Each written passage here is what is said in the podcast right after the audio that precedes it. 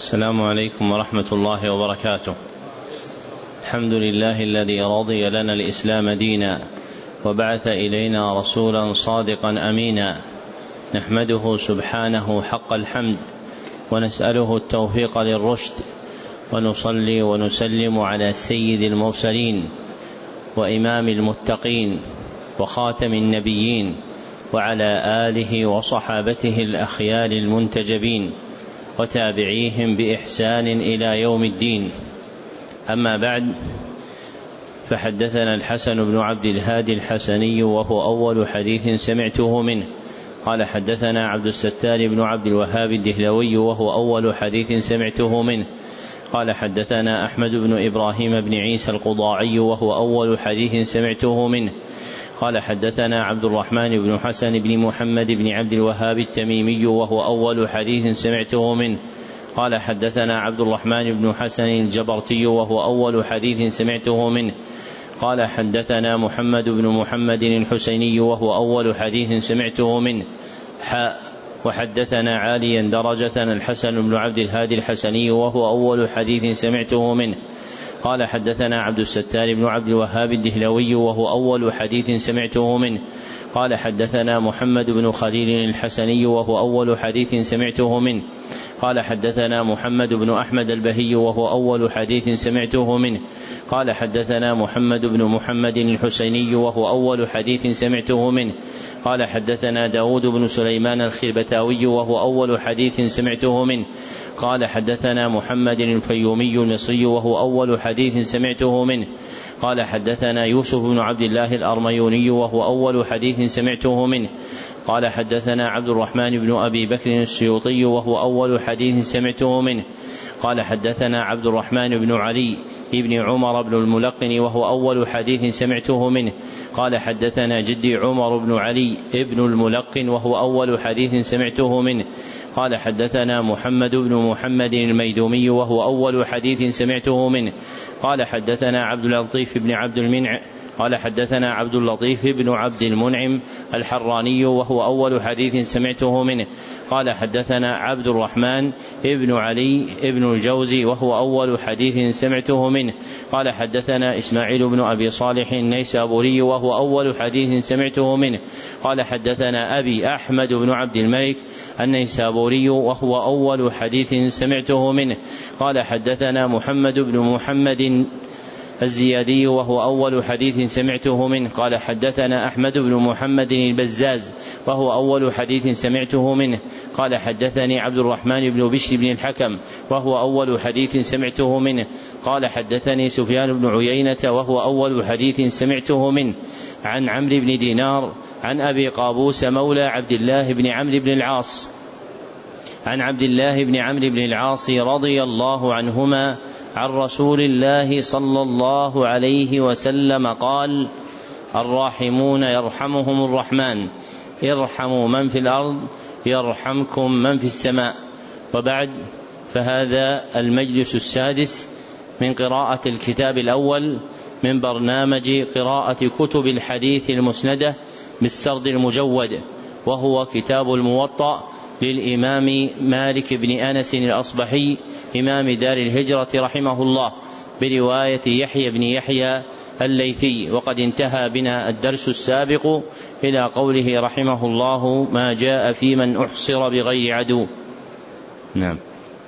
فإذا جاءت الطامة الكبرى يوم يتذكر الإنسان ما سعى وبرزت الجحيم لمن يرى فأما من طغى وآثر الحياة الدنيا فإن الجحيم هي المأوى وأما من خاف مقام ربه ونهى النفس عن الهوى فإن الجنة هي المأوى.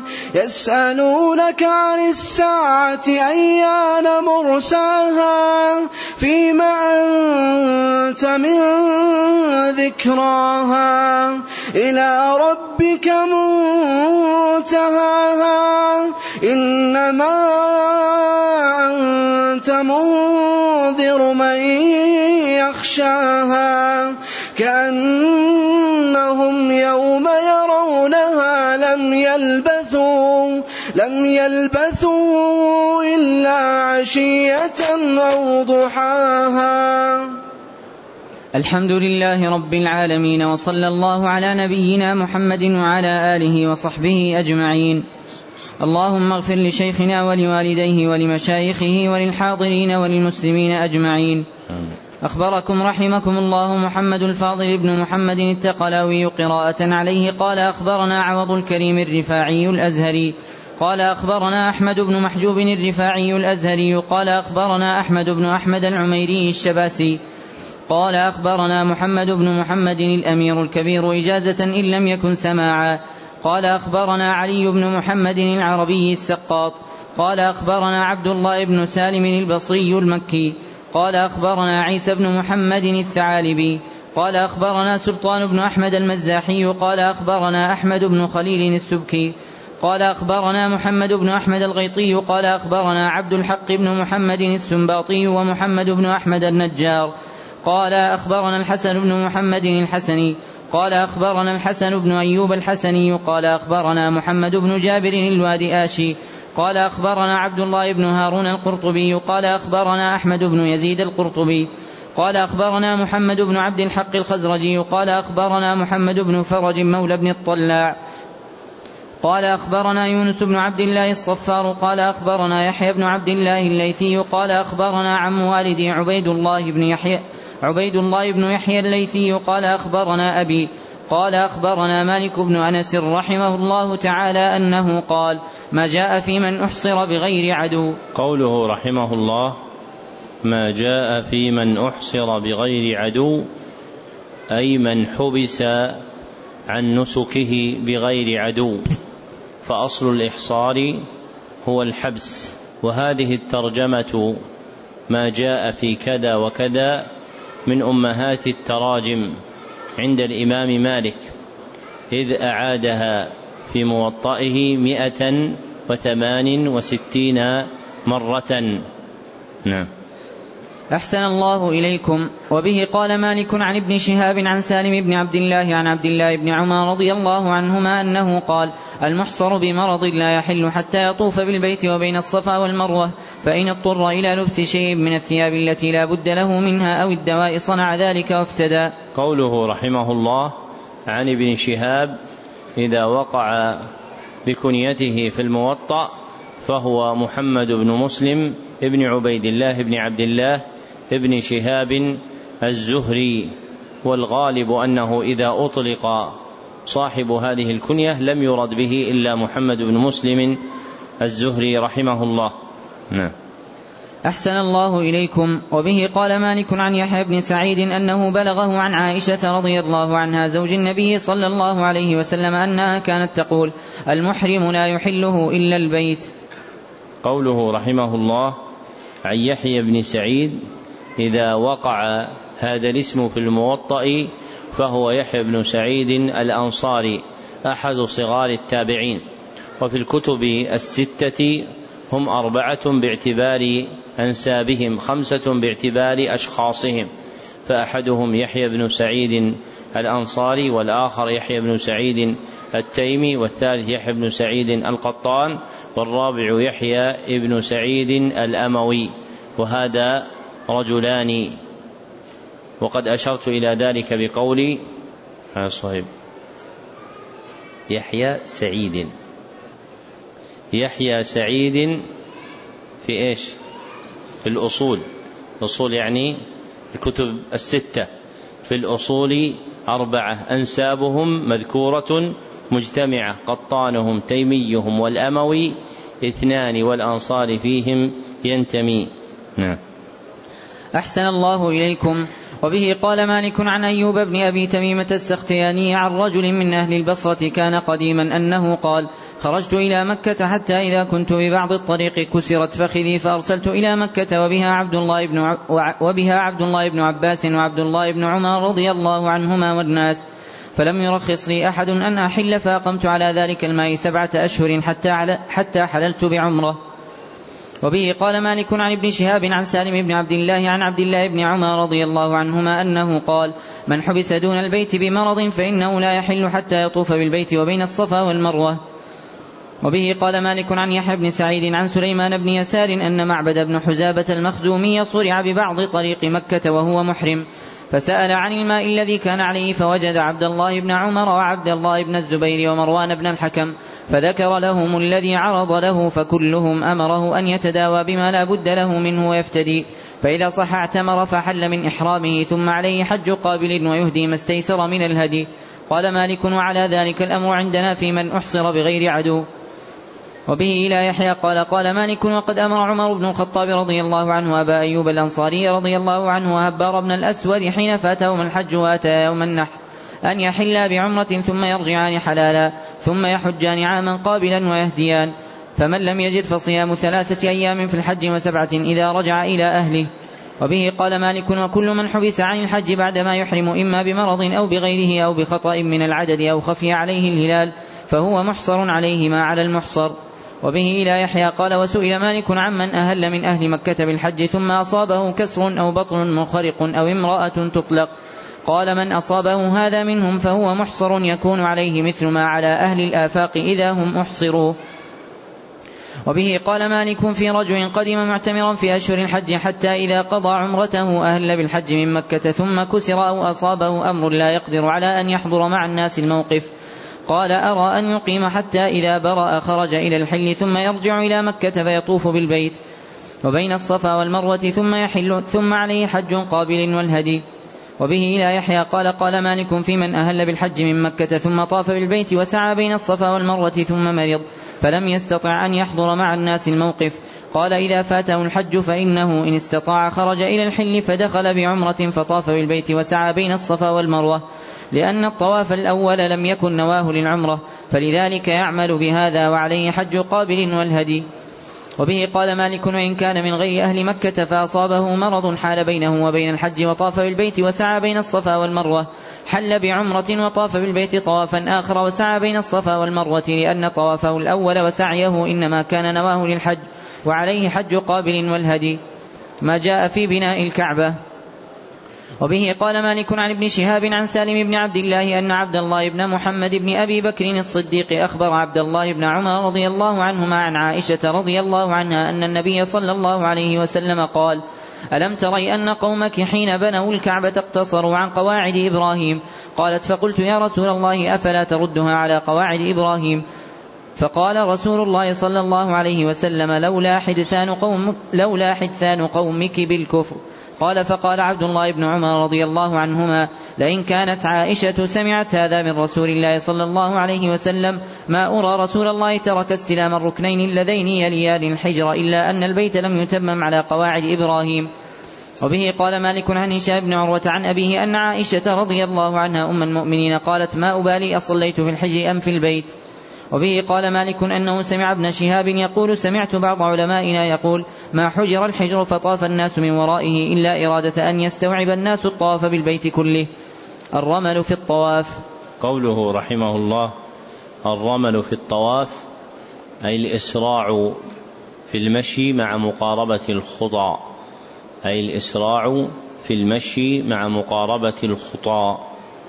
نعم. أحسن الله إليكم. وبه قال مالك عن جعفر بن محمد عن أبيه عن جابر بن عبد الله رضي الله عنهما أنه قال رأيت رسول الله صلى الله عليه وسلم رمل من الحجر الأسود حتى انتهى إليه ثلاثة أطواف.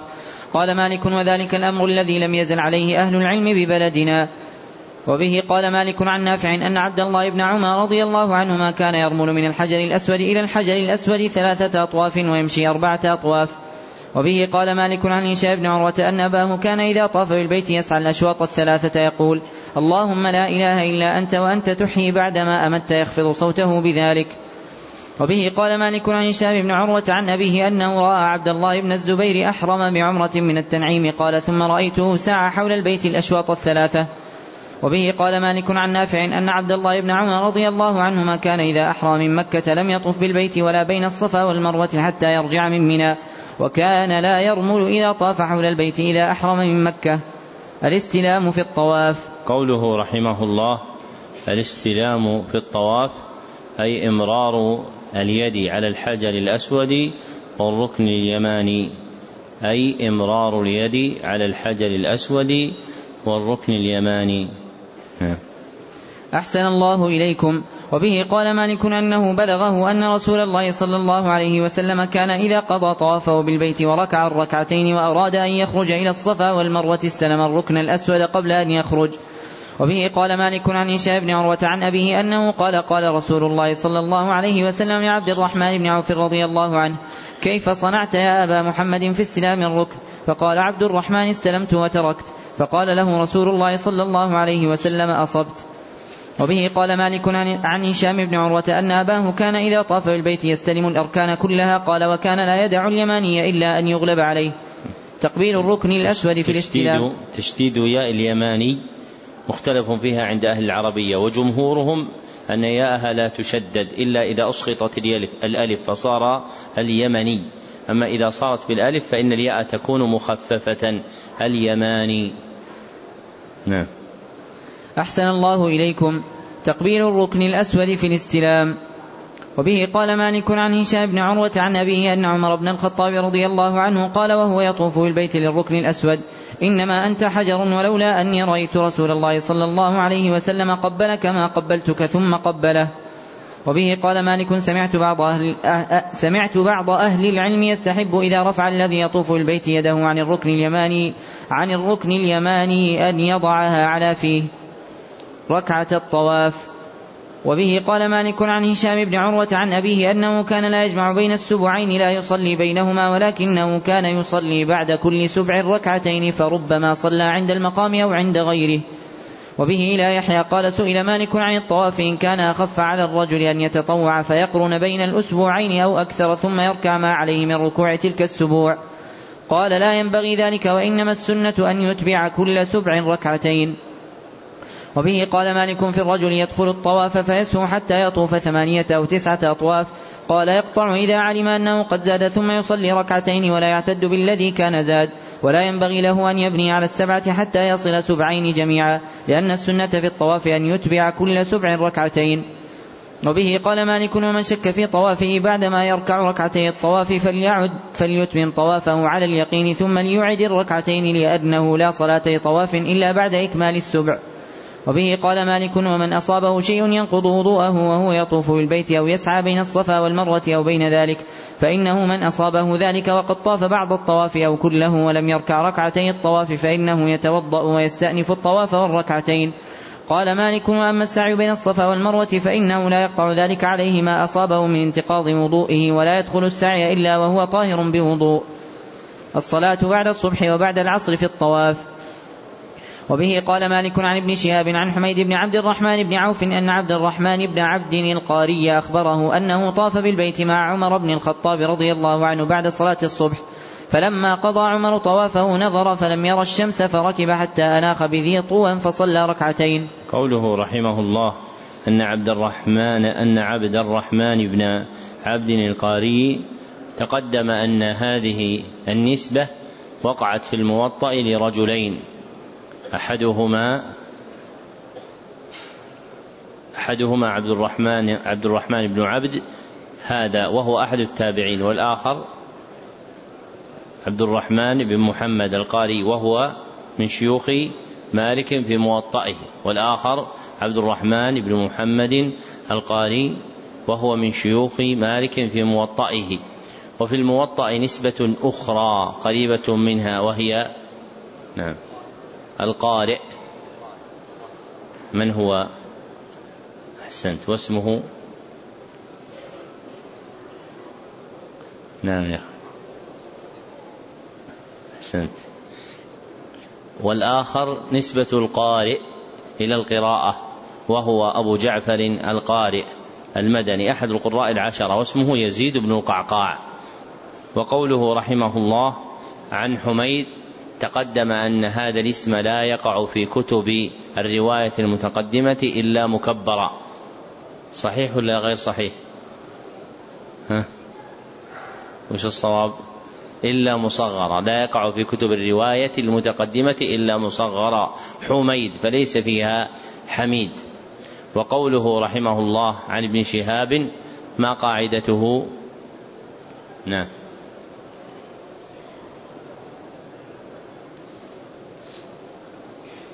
أحسنت أنه إذا وقع في الموطأ فهو محمد بن مسلم ابن عبيد الله ابن عبد الله ابن شهاب الزهري. نعم. أحسن الله إليكم. وبه قال مالك عن أبي الزبير المكي أنه قال رأيت عبد الله بن عباس رضي الله عنهما يطوف بعد صلاة العصر ثم يدخل حجرته فلا أدري ما يصنع. وبه قال مالك عن أبي الزبير المكي أنه قال لقد رأيت البيت يخلو بعد صلاة الصبح وبعد صلاة العصر ما يطوف به أحد. وبه قال مالك ومن طاف بالبيت بعض أسبوعه ثم أقيمت صلاة الصبح أو صلاة العصر فإنه يصلي مع الإمام ثم يبني على ما طاف حتى يكمل سبعا ثم لا يصلي حتى تطلع الشمس أو حتى تغرب. قال مالك وإن أخرهما حتى يصلي المغرب فلا بأس بذلك.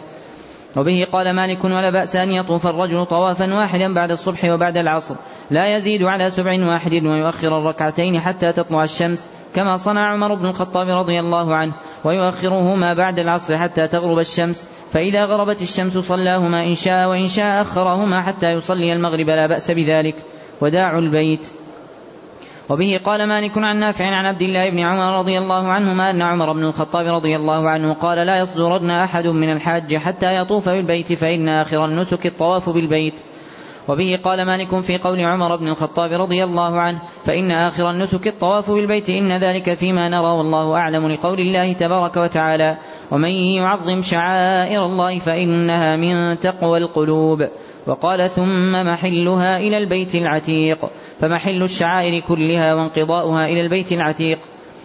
وبه قال مالك عن يحيى بن سعيد أن عمر بن الخطاب رضي الله عنه رد رجلا من مر الظهران من مر, من مر ظهران لم يكن ودع البيت حتى ودع. وبه قال مالك عن هشام بن عروة عن أبيه أنه قال من أفاض فقد قضى الله حجه فإنه إن لم يكن حبسه شيء فهو حقيق أن يكون آخر عهده الطواف بالبيت وإن حبسه شيء أو عرض له فقد قضى الله حجه. وبه قال مالك ولو أن رجلا جهل أن يكون آخر عهده الطواف بالبيت حتى صدر لم أرى عليه شيئا إلا أن يكون قريبا فيرجع فيطوف بالبيت ثم ينصرف إذا كان قد أفاض. جامع الطواف. قوله رحمه الله جامع الطواف تقدم أن من أمهات التراجم عند الإمام مالك في موطئه قوله جامع كذا وكذا وهذه الترجمة هي الترجمة الثانية مما أكثر منه فعدة ما أورده على هذا النحو نعم الكامل. إحدى وأربعون ترجمة فعدة ما أورده على هذا النحو إحدى وأربعون ترجمة كلها يبدأه بقوله كلها يبدأها بقوله جامع كذا وكذا. نعم. أحسن الله إليكم. وبه قال مالك عن أبي الأسود محمد بن عبد الرحمن بن نوفل عن عروة بن الزبير عن زينب بنت أبي سلمة عن أم سلمة رضي الله عنها زوج النبي صلى الله عليه وسلم أنها قالت شكوت إلى رسول الله صلى الله عليه وسلم أني أشتكي فقال طوفي من وراء الناس وأنت راكبة. قالت فطفت ورسول الله صلى الله عليه وسلم حينئذ يصلي إلى جانب البيت وهو يقرأ بوالطور وكتاب مسطور.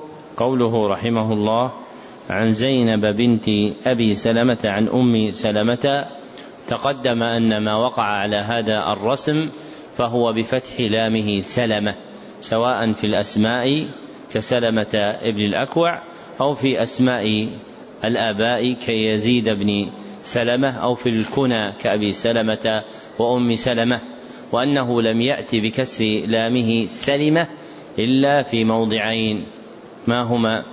نعم يا أخي.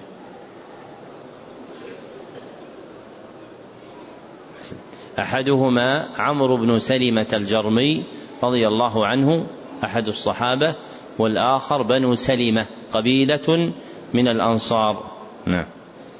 أحسن الله إليكم. وبه قال مالك عن أبي الزبير المكي أن أبا ماعز الأسلمي عبد الله بن سفيان أخبره أنه كان جالسا مع عبد الله بن عمر رضي الله عنهما فجاءته امرأة تستفتيه فقالت إني أقبلت أريد أن أطوف بالبيت حتى إذا كنت عند باب المسجد هرقت الدماء فرجعت حتى ذهب ذلك عني ثم أقبلت حتى إذا كنت عند باب المسجد هرقت الدماء فرجعت حتى ذهب ذلك عني ثم أقبلت حتى إذا كنت عند باب المسجد هرقت الدماء. فقال عبد الله بن عمر رضي الله عنهما إنما ذلك ركضة من الشيطان فاغتسلي ثم استثفري بثوب ثم طوفي.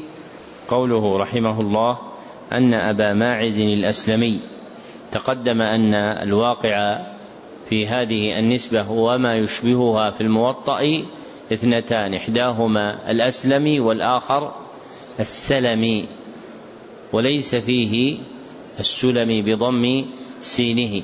وذكرنا أن السلمي هو نسبة إلى بنو سلمة من الأنصار. نعم. أحسن الله إليكم. وبه قال مالك أنه بلغه أن سعد بن أبي وقاص رضي الله عنه كان إذا دخل مكة مراهقا خرج إلى عرفة قبل أن يطوف بالبيت وبين الصفا والمروة ثم يطوف بعد أن يرجع. قال مالك وذلك واسع إن شاء الله. وبه إلى يحيى قال وسئل مالك هل يقف الرجل في الطواف بالبيت الواجب عليه يتحدث مع الرجل؟ فقال لا أحب ذلك له. وبه قال مالك لا يطوف أحد بالبيت ولا بين الصفا والمروة إلا وهو طاهر. البدء بالصفا في السعي. وبه قال مالك عن جعفر بن محمد بن علي عن أبيه عن جابر بن عبد الله رضي الله عنهما أنه قال سمعت رسول الله صلى الله عليه وسلم يقول حين خرج من المسجد وهو يريد الصفا وهو يقول نبدأ بما بدأ الله به فبدأ بالصفا. وبه قال مالك عن جعفر بن محمد بن علي عن أبيه عن جابر بن عبد الله رضي الله عنهما أن رسول الله صلى الله عليه وسلم كان إذا وقف على الصفا يكبر ثلاثا ويقول لا إله إلا الله وحده لا شريك له له الملك وله الحمد وهو على كل شيء قدير يصنع ذلك ثلاث مرات ويدعو ويصنع على المروة مثل ذلك. وبه قال مالك عن نافع أنه سمع عبد الله بن عمر رضي الله عنهما وهو على الصفا يدعو يقول اللهم إنك, إنك قلت ادعوني أستجب لكم وإنك لا تخلف الميعاد وإني أسألك كما هديتني للإسلام ألا تنزعه مني حتى تتوفاني وأنا مسلم. جامع السعي. هذا الأثر أين أوردناه؟ ها؟ في شرح مقدمة الأربعين عند إيش؟ إيش؟ ها؟ وش العبارة طيب؟ ها؟ وأن يحفظ عليه عند قول المؤلف والله ربنا المسؤول أن يؤتينا فهم القرآن ويحفظ علينا السنة والإيمان. أنتم أحق بحفظ الكتاب مني أنا. لابد أن تحرصوا على حفظ ما ينفعكم يا إخوان. الكتاب الذي هو الأربعين المدنية هذا فتح الباب في أحاديث التفسير. ينبغي أن يبادر الإنسان إلى حفظه. كثير منا يحفظ في أحاديث الأحكام لكن إذا طلبت منه أحاديث التفسير أو أحاديث السيرة أو أحاديث الشمائل وهي من أمهات العلوم الدينية لا تجده يعد عليك فيها عشرة أحاديث. وهي جانب من جوانب الدين التي ينبغي العناية بها. ينبغي أن يحرص الإنسان على حفظ ما ينفعه وهذا الأثر أثر عظيم ذكرناه في ذلك الموضع وهو صحيح الإسناد كما قلنا. نعم.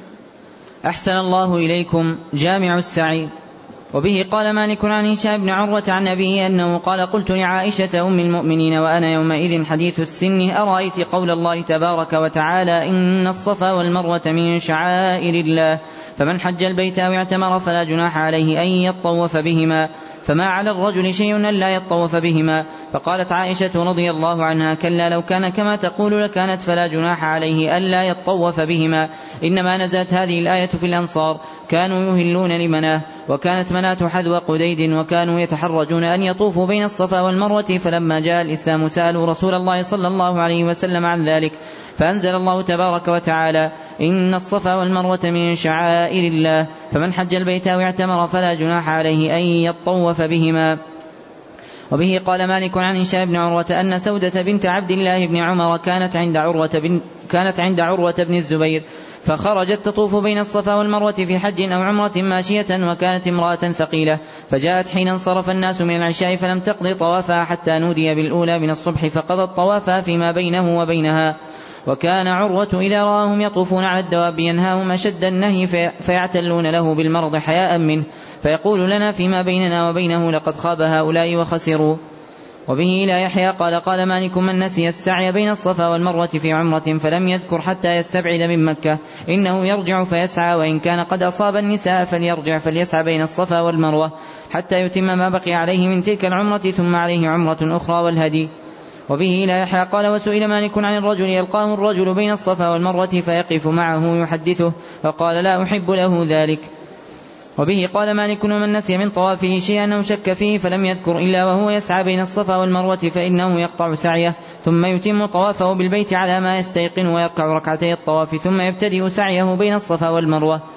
وبه قال مالك عن جعفر بن محمد عن أبيه عن جابر بن عبد الله رضي الله عنهما أن رسول الله صلى الله عليه وسلم كان إذا نزل من الصفا مشى حتى إذا انصبت قدماه في بطن الوادي سعى حتى يخرج منه.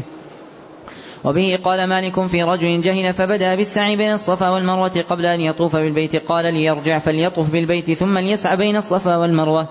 وإن جهل ذلك حتى يخرج من مكة ويستبعد فإنه يرجع إلى مكة فيطوف بالبيت ويسعى بين الصفا والمروة.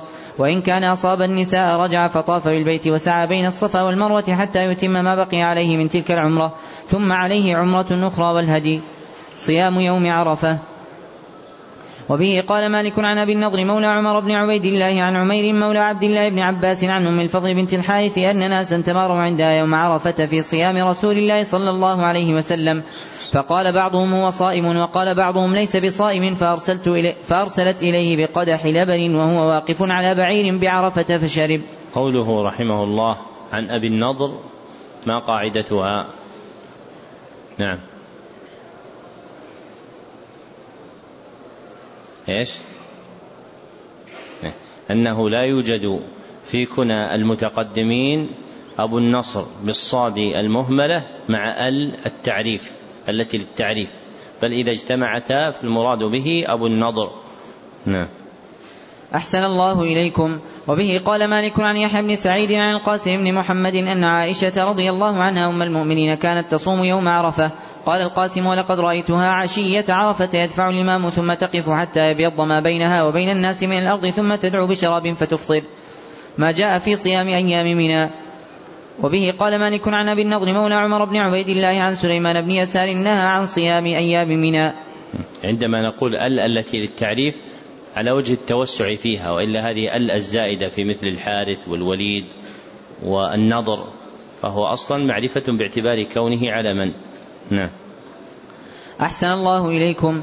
وبه قال مالك عن ابن شهاب أن رسول الله صلى الله عليه وسلم بعث عبد الله بن حذافة أيام من يطوف يقول إنما هي أيام أكل وشرب وذكر لله. وبه قال مالك عن محمد بن يحيى بن حبان عن الأعرج عن أبي هريرة رضي الله عنه أن رسول الله صلى الله عليه وسلم نهى عن صيام يومين يوم الفطر ويوم الأضحى. قوله عن الأعرج ما قاعدته؟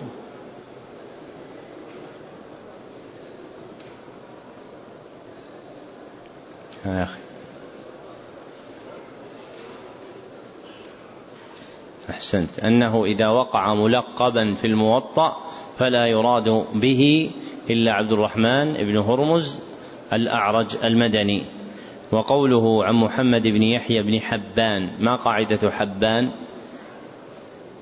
نعم.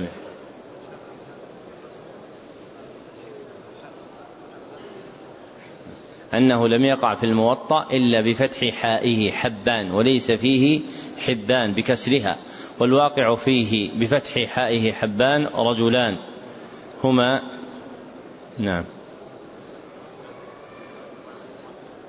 أحسنت واسع بن حبان وابن أخيه محمد بن يحيى ابن حبان. نعم. أحسن الله إليكم. وبه قال مالك عن يزيد بن عبد الله بن الهادي عن أبي مرة مولى أم هانئ امرأة عقيل بن أبي طالب عن عبد الله بن عمرو بن العاص رضي الله عنهما أنه أخبره أنه دخل على أبيه عمرو بن العاص رضي الله عنه فوجده يأكل. قال فدعاني. فقلت له إني صائم. فقال لي هذه الأيام التي, التي نهانا رسول الله صلى الله عليه وسلم عن صيامهن وأمرنا بفطرهن. قال مالك وهي أيام التشريق. قوله امرأة عقيل بن أبي طالب تقدم أنه لم يقع في الموطأ إلا مكبرا بفتح عينه عقيل وليس فيه عقيل وإنما هو خارج الموطأ في الصحيحين وغيرهما. وبه سمي جماعة أشهرهم رجل من أقران مالك ما اسمه؟ أحسنت. عقيل ابن خالد الأيلي من الرواة عن الزهري وقوله عن يزيد ما قاعدته؟ نعم.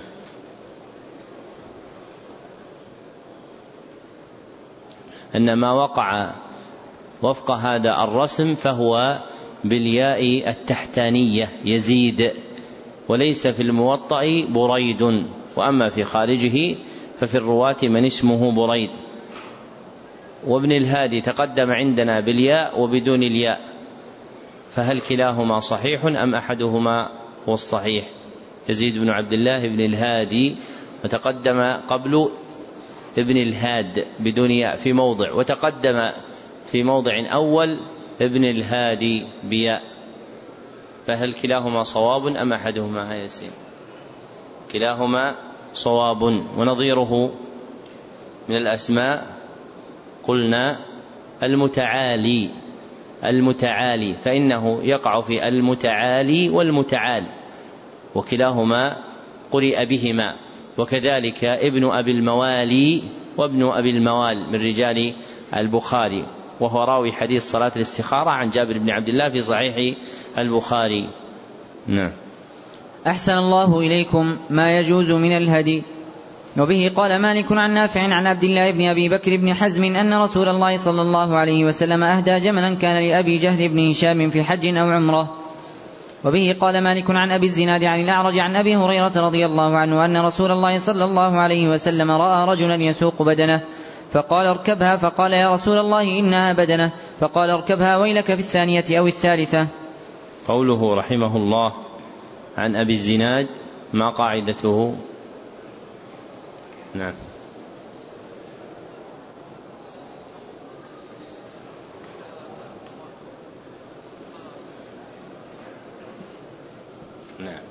أن هذا الرسم أبي الزناد لم يقع إلا في هذا الراوي وما عداه فهو أبو زياد. وأبو الزناد هذا اسمه عبد الله بن ذكوان المدني. نعم. أحسن الله إليكم. وبه قال مالك عن عبد الله بن دينار أنه كان يرى عبد الله بن عمر رضي الله عنهما يهدي في الحج بدنتين بدنتين وفي العمرة بدنة بدنة. قال ورأيته في العمرة ينحر بدنة وهي قائمة في دار خالد بن أسيد. وكان فيها منزله قال ولقد رأيته طعن في لبة بدنته حتى خرجت الحربة من تحت كتفها. قوله في دار خالد بن أسيد تقدم عندنا ولا ما تقدم؟ تقدم. وقلنا أنه لم يقع في الموطأ بفتح أوله إلا عند ذكر خالد بن أسيد فقد تقدم في موضع وهذا موضع ثان. وفيه أيضا أسيد.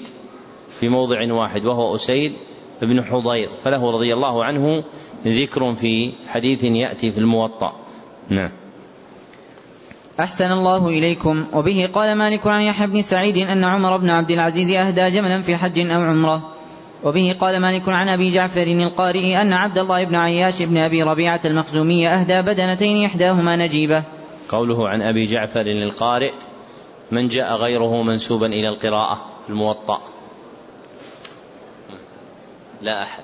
ما اسمه؟ يزيد بن القعقاع. لم يأتي أحد منسوب إلى القراءة في الموطأ سواه واسمه يزيد ابن القعقاع. والنسبة التي تشبهه هي القاري بكسر رائه وتشديد يائه نسبة إلى قارة قبيلة من العرب. وهما رجلان كما تقدم عبد الرحمن بن عبد وعبد الرحمن بن محمد. نعم. أحسن الله إليكما. أحسن الله إليكم. وبه قال مالك عن نافع أن عبد الله بن عمر رضي الله عنهما كان يقول إذا انتح إذا إذا انتحبت البدنة فليحمل إذا. إذا نتجت البدنة فليحمل ولدها حتى ينحر معها فإن لم يوجد له محمل حمل على أمه حتى ينحر معها. وبه قال مالك عن هشام بن عروة أن أباه قال إذا اضطررت إلى بدنتك فاركبها ركوبا غير فادح وإذا اضطررت إلى لبنها فاشرب بعدما يروى فصيلها. فإذا نحرتها فانحر فصيلها معها. العمل في الهدي حين يساق. قوله رحمه الله العمل في الهدي تقدم أن هذه الترجمة من أمهات التراجم عند الإمام مالك رحمه الله تعالى فإنه أعادها في موطئه نعم سبعا وعشرين مرة. وما معناها؟ الإخوان اللي هنا ما معناها؟ نعم يا أخي. الأحكام المبينة شرعا مما يتعلق بالترجمة. نعم. أحسن الله إليكم. وبه قال مالك عن نافع عن عبد الله بن عمر رضي الله عنهما أنه كان إذا أهدى هديا من المدينة قلده وأشعره بذي الحليفة يقلده قبل أن يشعره وذلك في مكان واحد وهو موجه للقبلة يقلده بنعلين ويشعره من الشق الأيسر. ثم يساق معه حتى يوقف به مع الناس بعرفة ثم يدفع, ثم يدفع به معهم إذا دفعوا.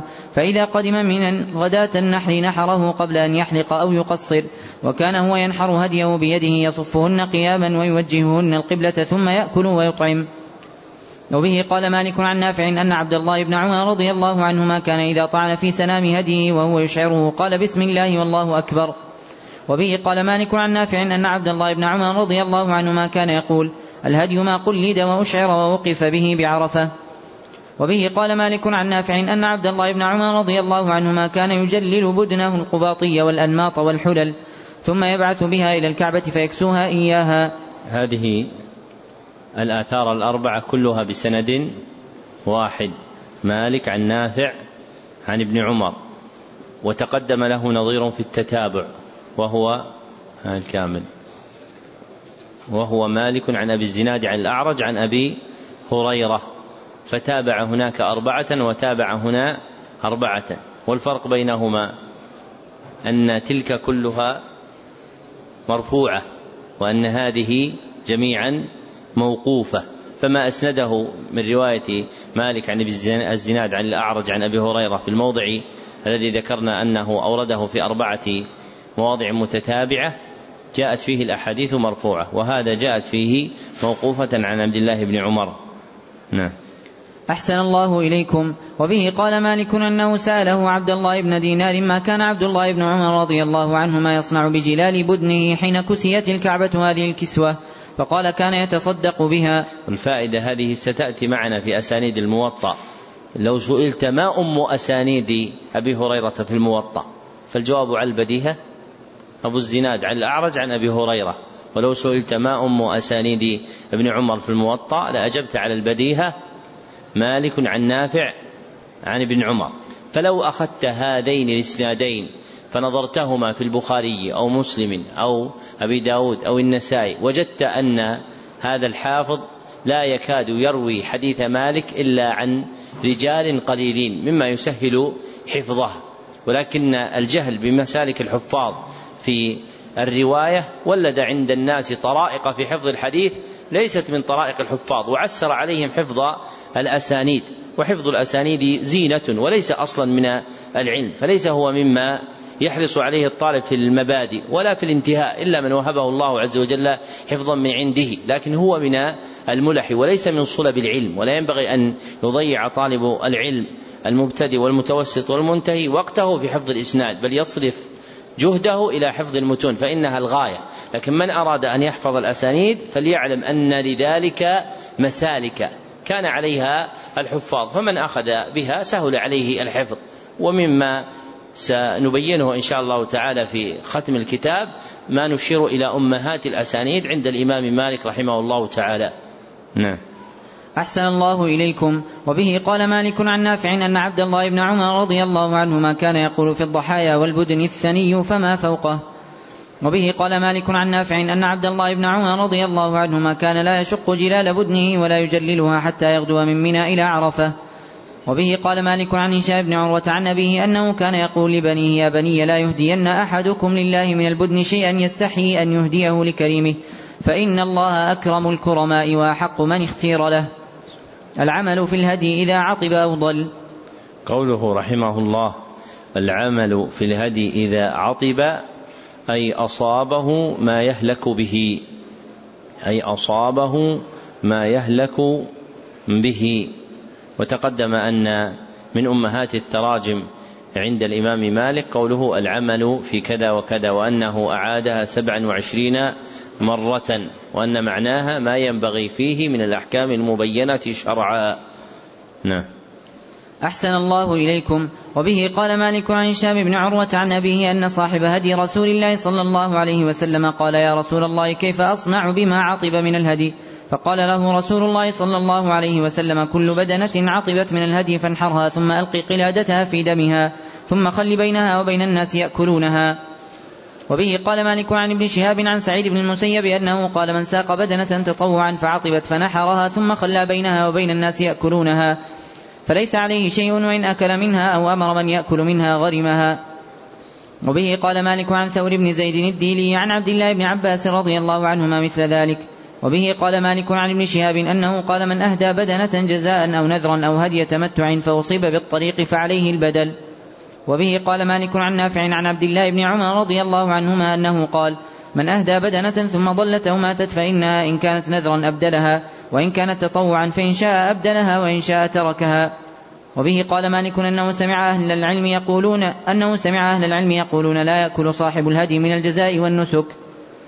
هدي المحرم إذا أصاب أهله. قوله رحمه الله هدي المحرم إذا أصاب أهله أي إذا أتى أهله بجماع. إذا أي إذا أتى أهله بجماع. نعم. أحسن الله إليكم. وبه قال مالك أنه بلغه أن عمر بن الخطاب وعلي بن أبي طالب وأبا هريرة رضي الله عنهم سئلوا عن رجل أصاب أهله وهو محرم بالحج فقالوا ينفذان لوجههما حتى يقضيا حجهما ثم عليهما حج قابل والهدي. قال وقال علي بن أبي طالب رضي الله عنه وإذا أهلا بالحج من عام قابل تفرقا حتى يقضيا حجهما.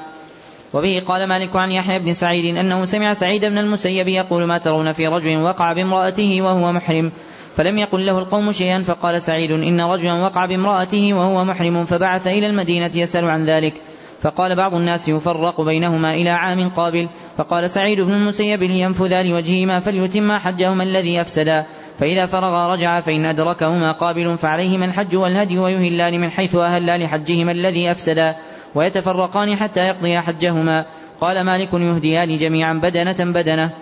وبه قال مالك في رجل وقع بامرأته في الحج ما بينه وبين أن يدفع من عرفة ويرمي الجمرة إنه يجب عليه الهدي وحج قابل.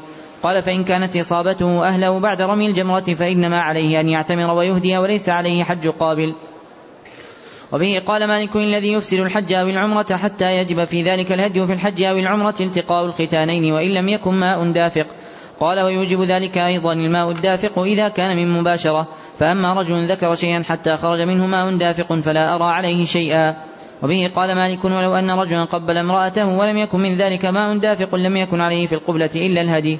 وبه قال مالك ليس على المرأة التي يصيبها زوجها وهي محرمة, وهي محرمة مرارا في الحج أو العمرة وهي له في ذلك مطاوعة إلا الهدي. وحج قابل إن أصابها في الحج.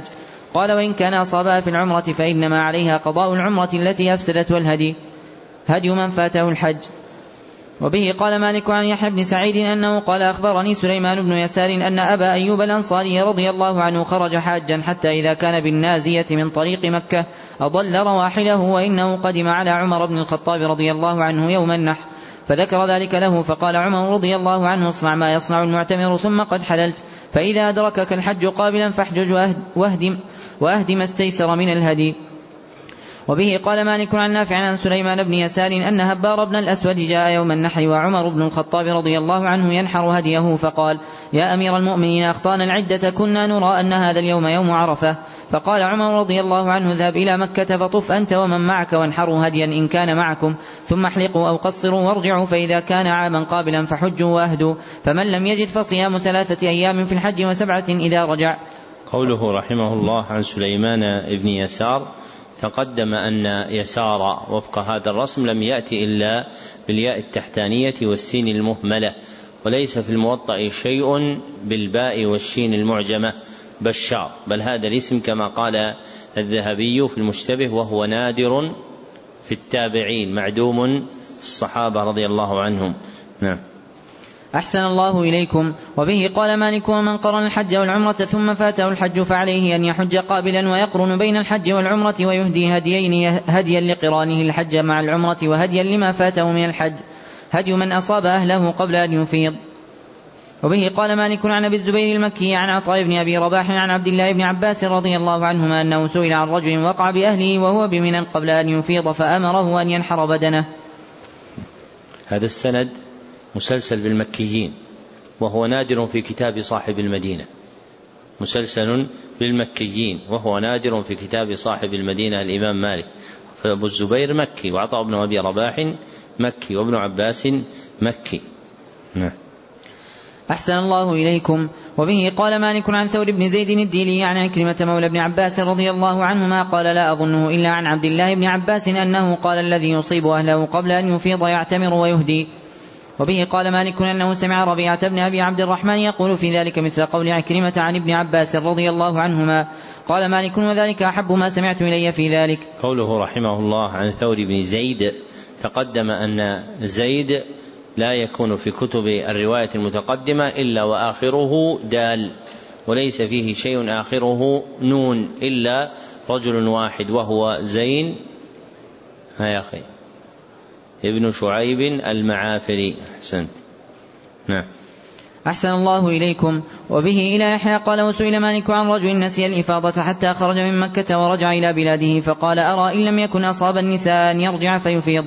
وإن كان أصاب النساء فليرجع فليفض ثم ليعتمر وليهدي ولا ينبغي له أن يشتري هديه من مكة وينحره, وينحره بها.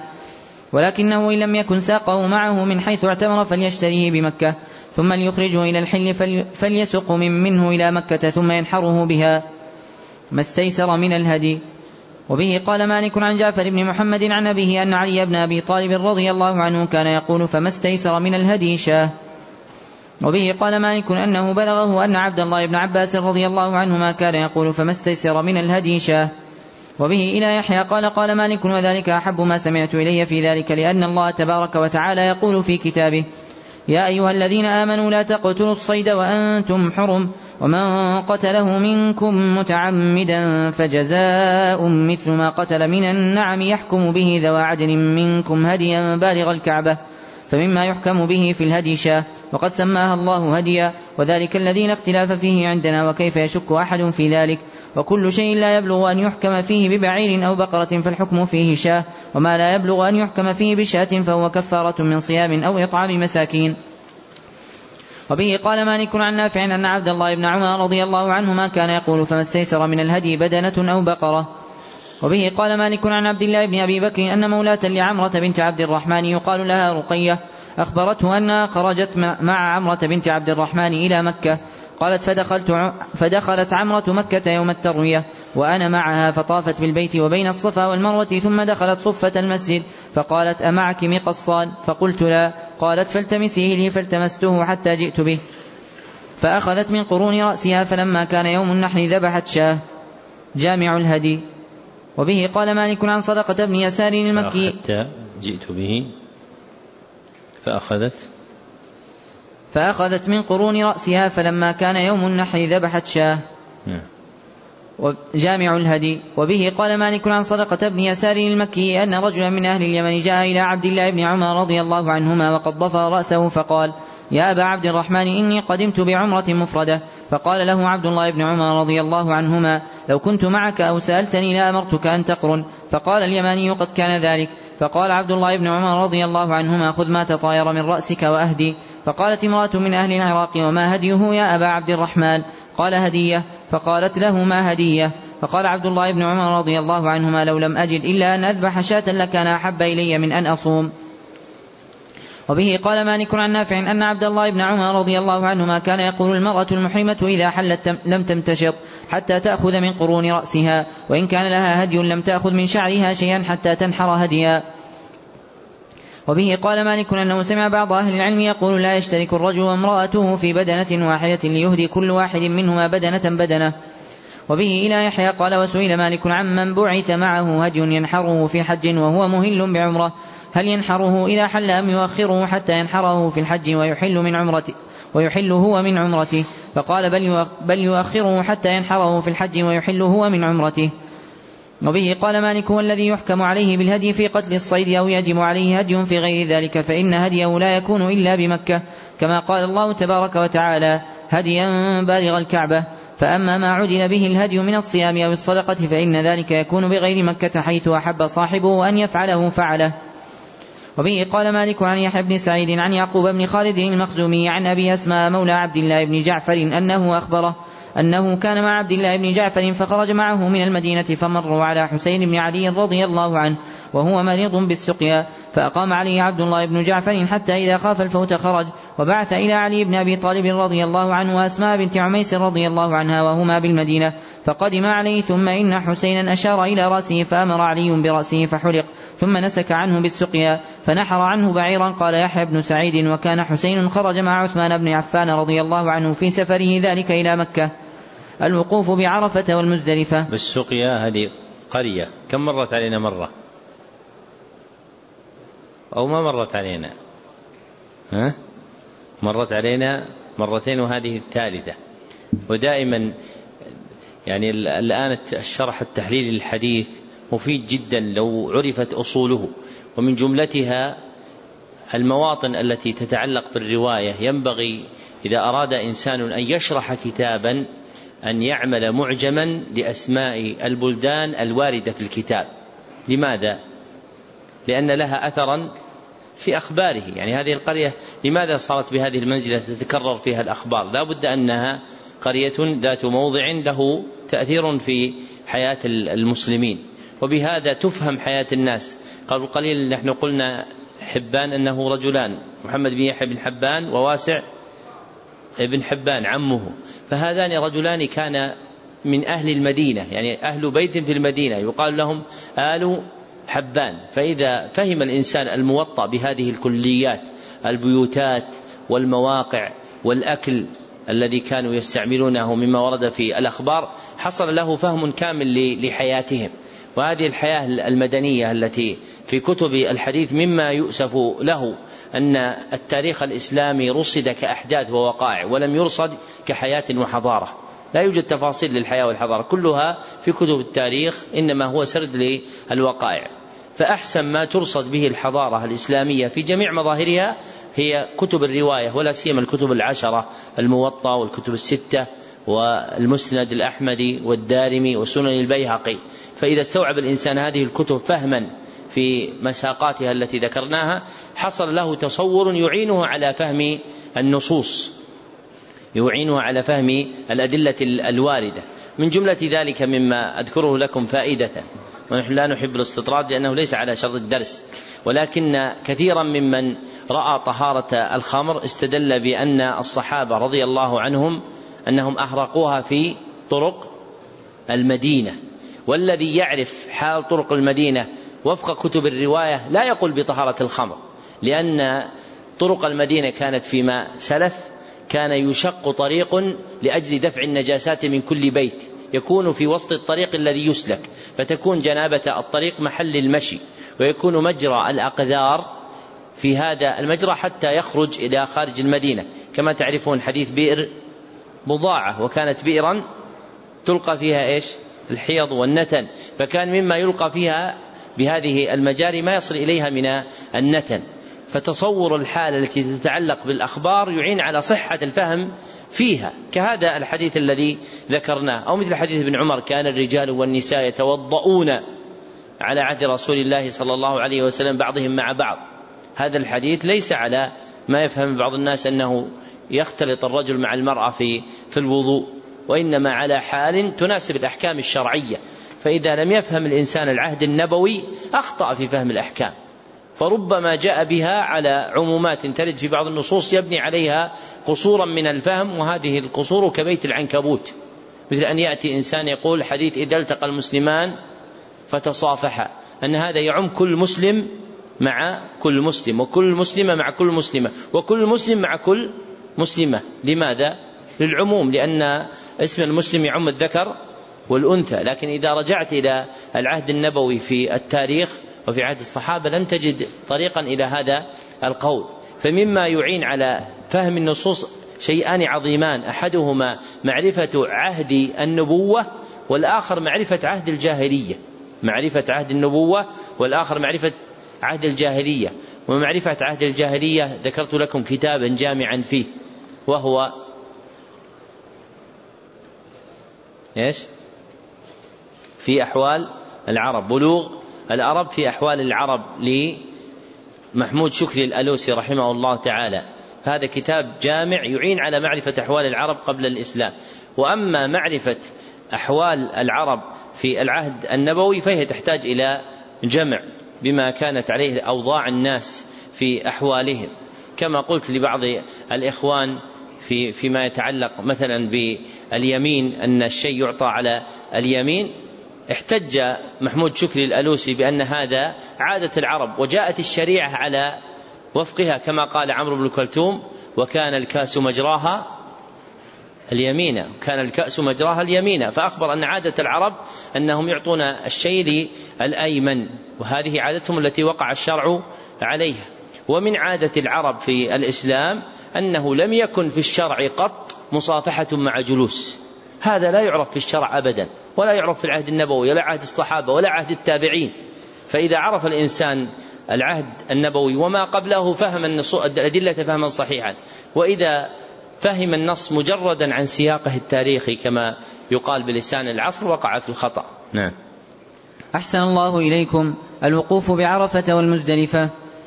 وبه قال مالك أنه بلغه أن رسول الله صلى الله عليه وسلم قال عرفة كلها موقف مرتفع عن بطن عرنة والمزدلفة كلها, كلها موقف مرتفع عن بطن محسر. وبه قال مالك عن هشام بن عروة عن عبد الله بن الزبير أنه كان يقول اعلموا أن عرفة كلها, كلها موقف إلا بطن عرنة وأن المزدلفة كلها موقف إلا بطن محسر. وبه قال مالك قال الله تبارك وتعالى فلا رفث ولا فسوق ولا جدال في الحج.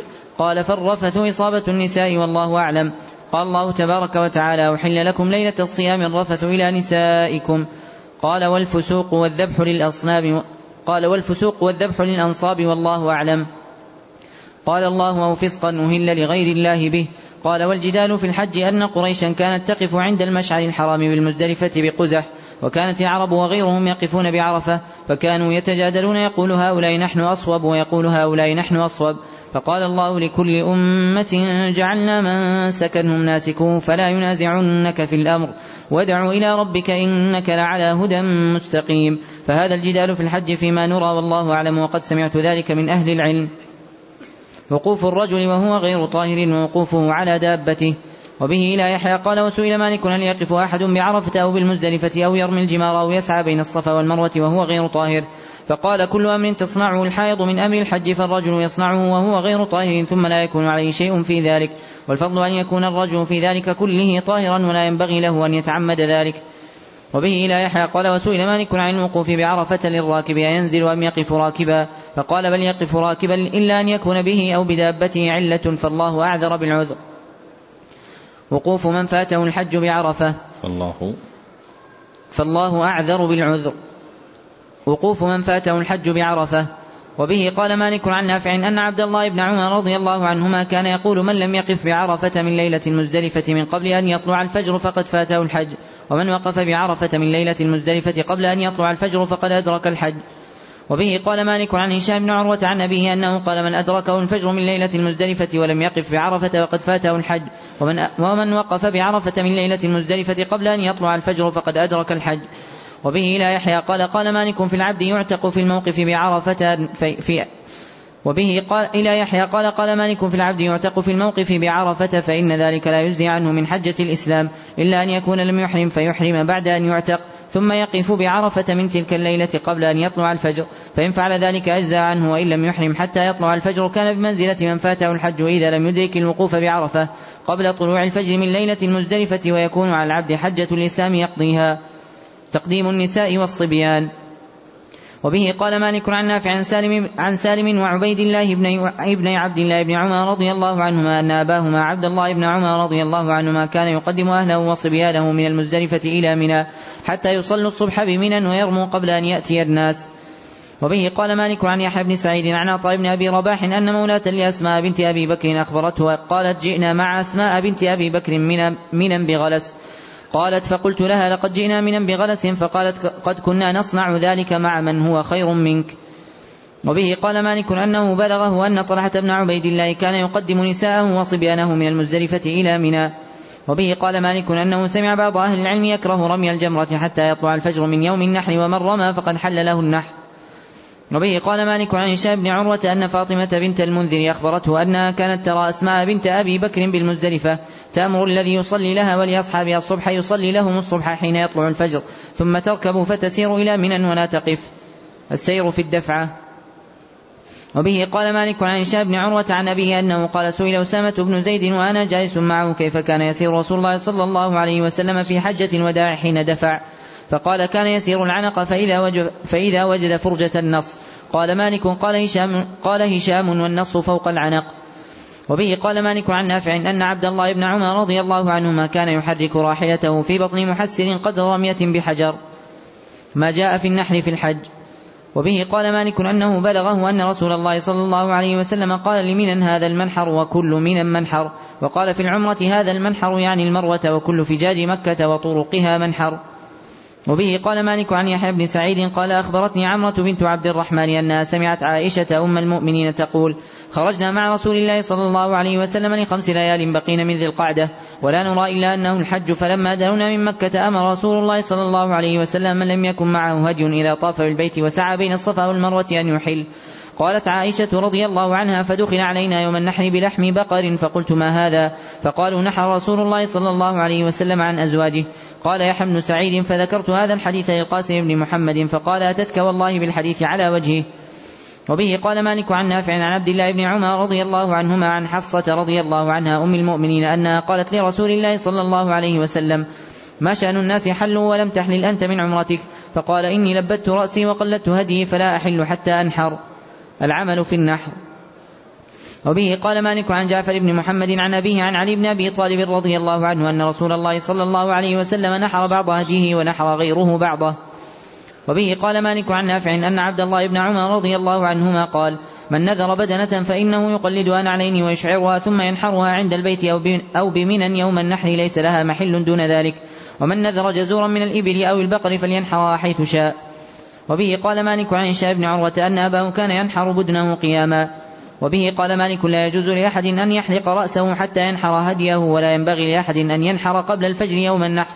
وإنما العمل كله يوم النحر الذبح ولبس الثياب وإلقاء التفث والحلاق ولا يكون شيء من ذلك قبل يوم النحر. الحلاق. وبه قال مالك عن نافع عن عبد الله بن عمر رضي الله عنهما أن رسول الله صلى الله عليه وسلم قال اللهم ارحم المحلقين. قالوا والمقصرين يا رسول الله؟ قال اللهم ارحم المحلقين. قالوا والمقصرين يا رسول الله؟ قال والمقصرين وبه قال مالك عن عبد الرحمن بن القاسم عن أبيه أنه كان يدخل مكة ليلا وهو معتمر فيطوف بالبيت وبين الصفا والمروة ويؤخر الحلاق حتى يصبح. قال ولكنه لا يعود إلى البيت فيطوف به حتى يحلق رأسه. قال وربما دخل المسجد فأوتر فيه ولا يقرب البيت. وبه قال مالك التفت حلاق, الش... التفت حلاق الشعر ولبس الثياب وما يتبع ذلك. وبه, وبه لا يحيى قال وسئل مالك عن رجل نسي الحلاق في الحج هل له رخصة في أن يحلق بمكة؟ قال ذلك واسع والحلاق بمنى أحب إلي. وبه قال مالك الأمر الذي لا اختلاف فيه أن أحدا لا يحلق رأسه ولا يأخذ من شعره حتى ينحر هديا. إن كان معه ولا يحل من شيء حرم عليه حتى يحل بمن حتى يحل بمنى يوم النحر. وذلك أن الله تبارك وتعالى قال في كتابه ولا تحلقوا رؤوسكم حتى يبلغ الهدي محله. التقصير. وبه قال مالك عن نافع أن عبد الله بن عمر رضي الله عنهما كان إذا أفطر من رمضان وهو يريد الحج لم يأخذ من رأسه ولا من لحيته شيئا حتى يحج. قال مالك ليس ذلك على الناس. وبه قال مالك عن نافع أن عبد الله بن عمر رضي الله عنهما كان إذا حلق في حج أو عمرة أخذ من لحيته وشاربه. وبه قال مالك عن ربيعة بن أبي عبد الرحمن أن رجلا أتى القاسم بن محمد فقال إني أفضت وأفضت معي بأهلي ثم عدلت إلى شعب فذهبت لأدنو من أهلي فقالت إني لم أقصر من شعري بعد فأخذت فأخذت من شعرها بأسناني ثم وقعت بها قال فضحك القاسم بن محمد وقال مرها فلتأخذ من شعرها بالجلمين. قال مالك أستحب في مثل هذا أن يهري قدما. وذلك أن عبد الله بن عباس رضي الله عنهما قال من نسي من نسكه شيئا فليهرق دما. وبه قال مالك عن نافع عن عبد الله بن عمر رضي الله عنهما أنه لقي رجلا من أهله يقال له المجبر قد أفاض ولم يحلق ولم يقصر جهل ذلك فأمره عبد الله أن يرجع فيحلق أو يقصر ثم يرجع إلى البيت فيفيض. هذا الذي تقدم معنا قلنا سيأتي ذكر له المجبر تقدم عندنا في سمن ياسين أحسنت. عبد الرحمن بن عمر بن الخطاب ويلقب بالمجبر لأنه انكسر فجبرت ساقه. وقلنا أن في الأسماء أيضا المجبر وهو أخي أحسنت. يحيى المجبر ويقال له أيضا يحيى الجابر. نعم. أحسن الله إليكم. وبه قال مالك أنه بلغه أن سالم بن عبد الله كان إذا أراد أن يحرم دعا بالجلمين فقص شاربه وأخذ من لحيته قبل أن يركب وقبل أن يهل محرما التلبيد. قوله رحمه الله التلبيد المراد به تلبيد الشعر وهو إلصاق بعضه ببعض بعسل ونحوه. المراد به تلبيد الشعر وهو إلصاق بعضه ببعض بعسل أو نحوه فيجمع شعره ويضع عليه شيئا يلصق بعضه ببعض كالعسل أو ما جرى مجراه نعم. أحسن الله إليكم. وبه قال مالك عن نافع عن عبد الله بن عمر أن عمر بن الخطاب قال من ضفر فليحلق ولا تشبهوا بالتلبيد.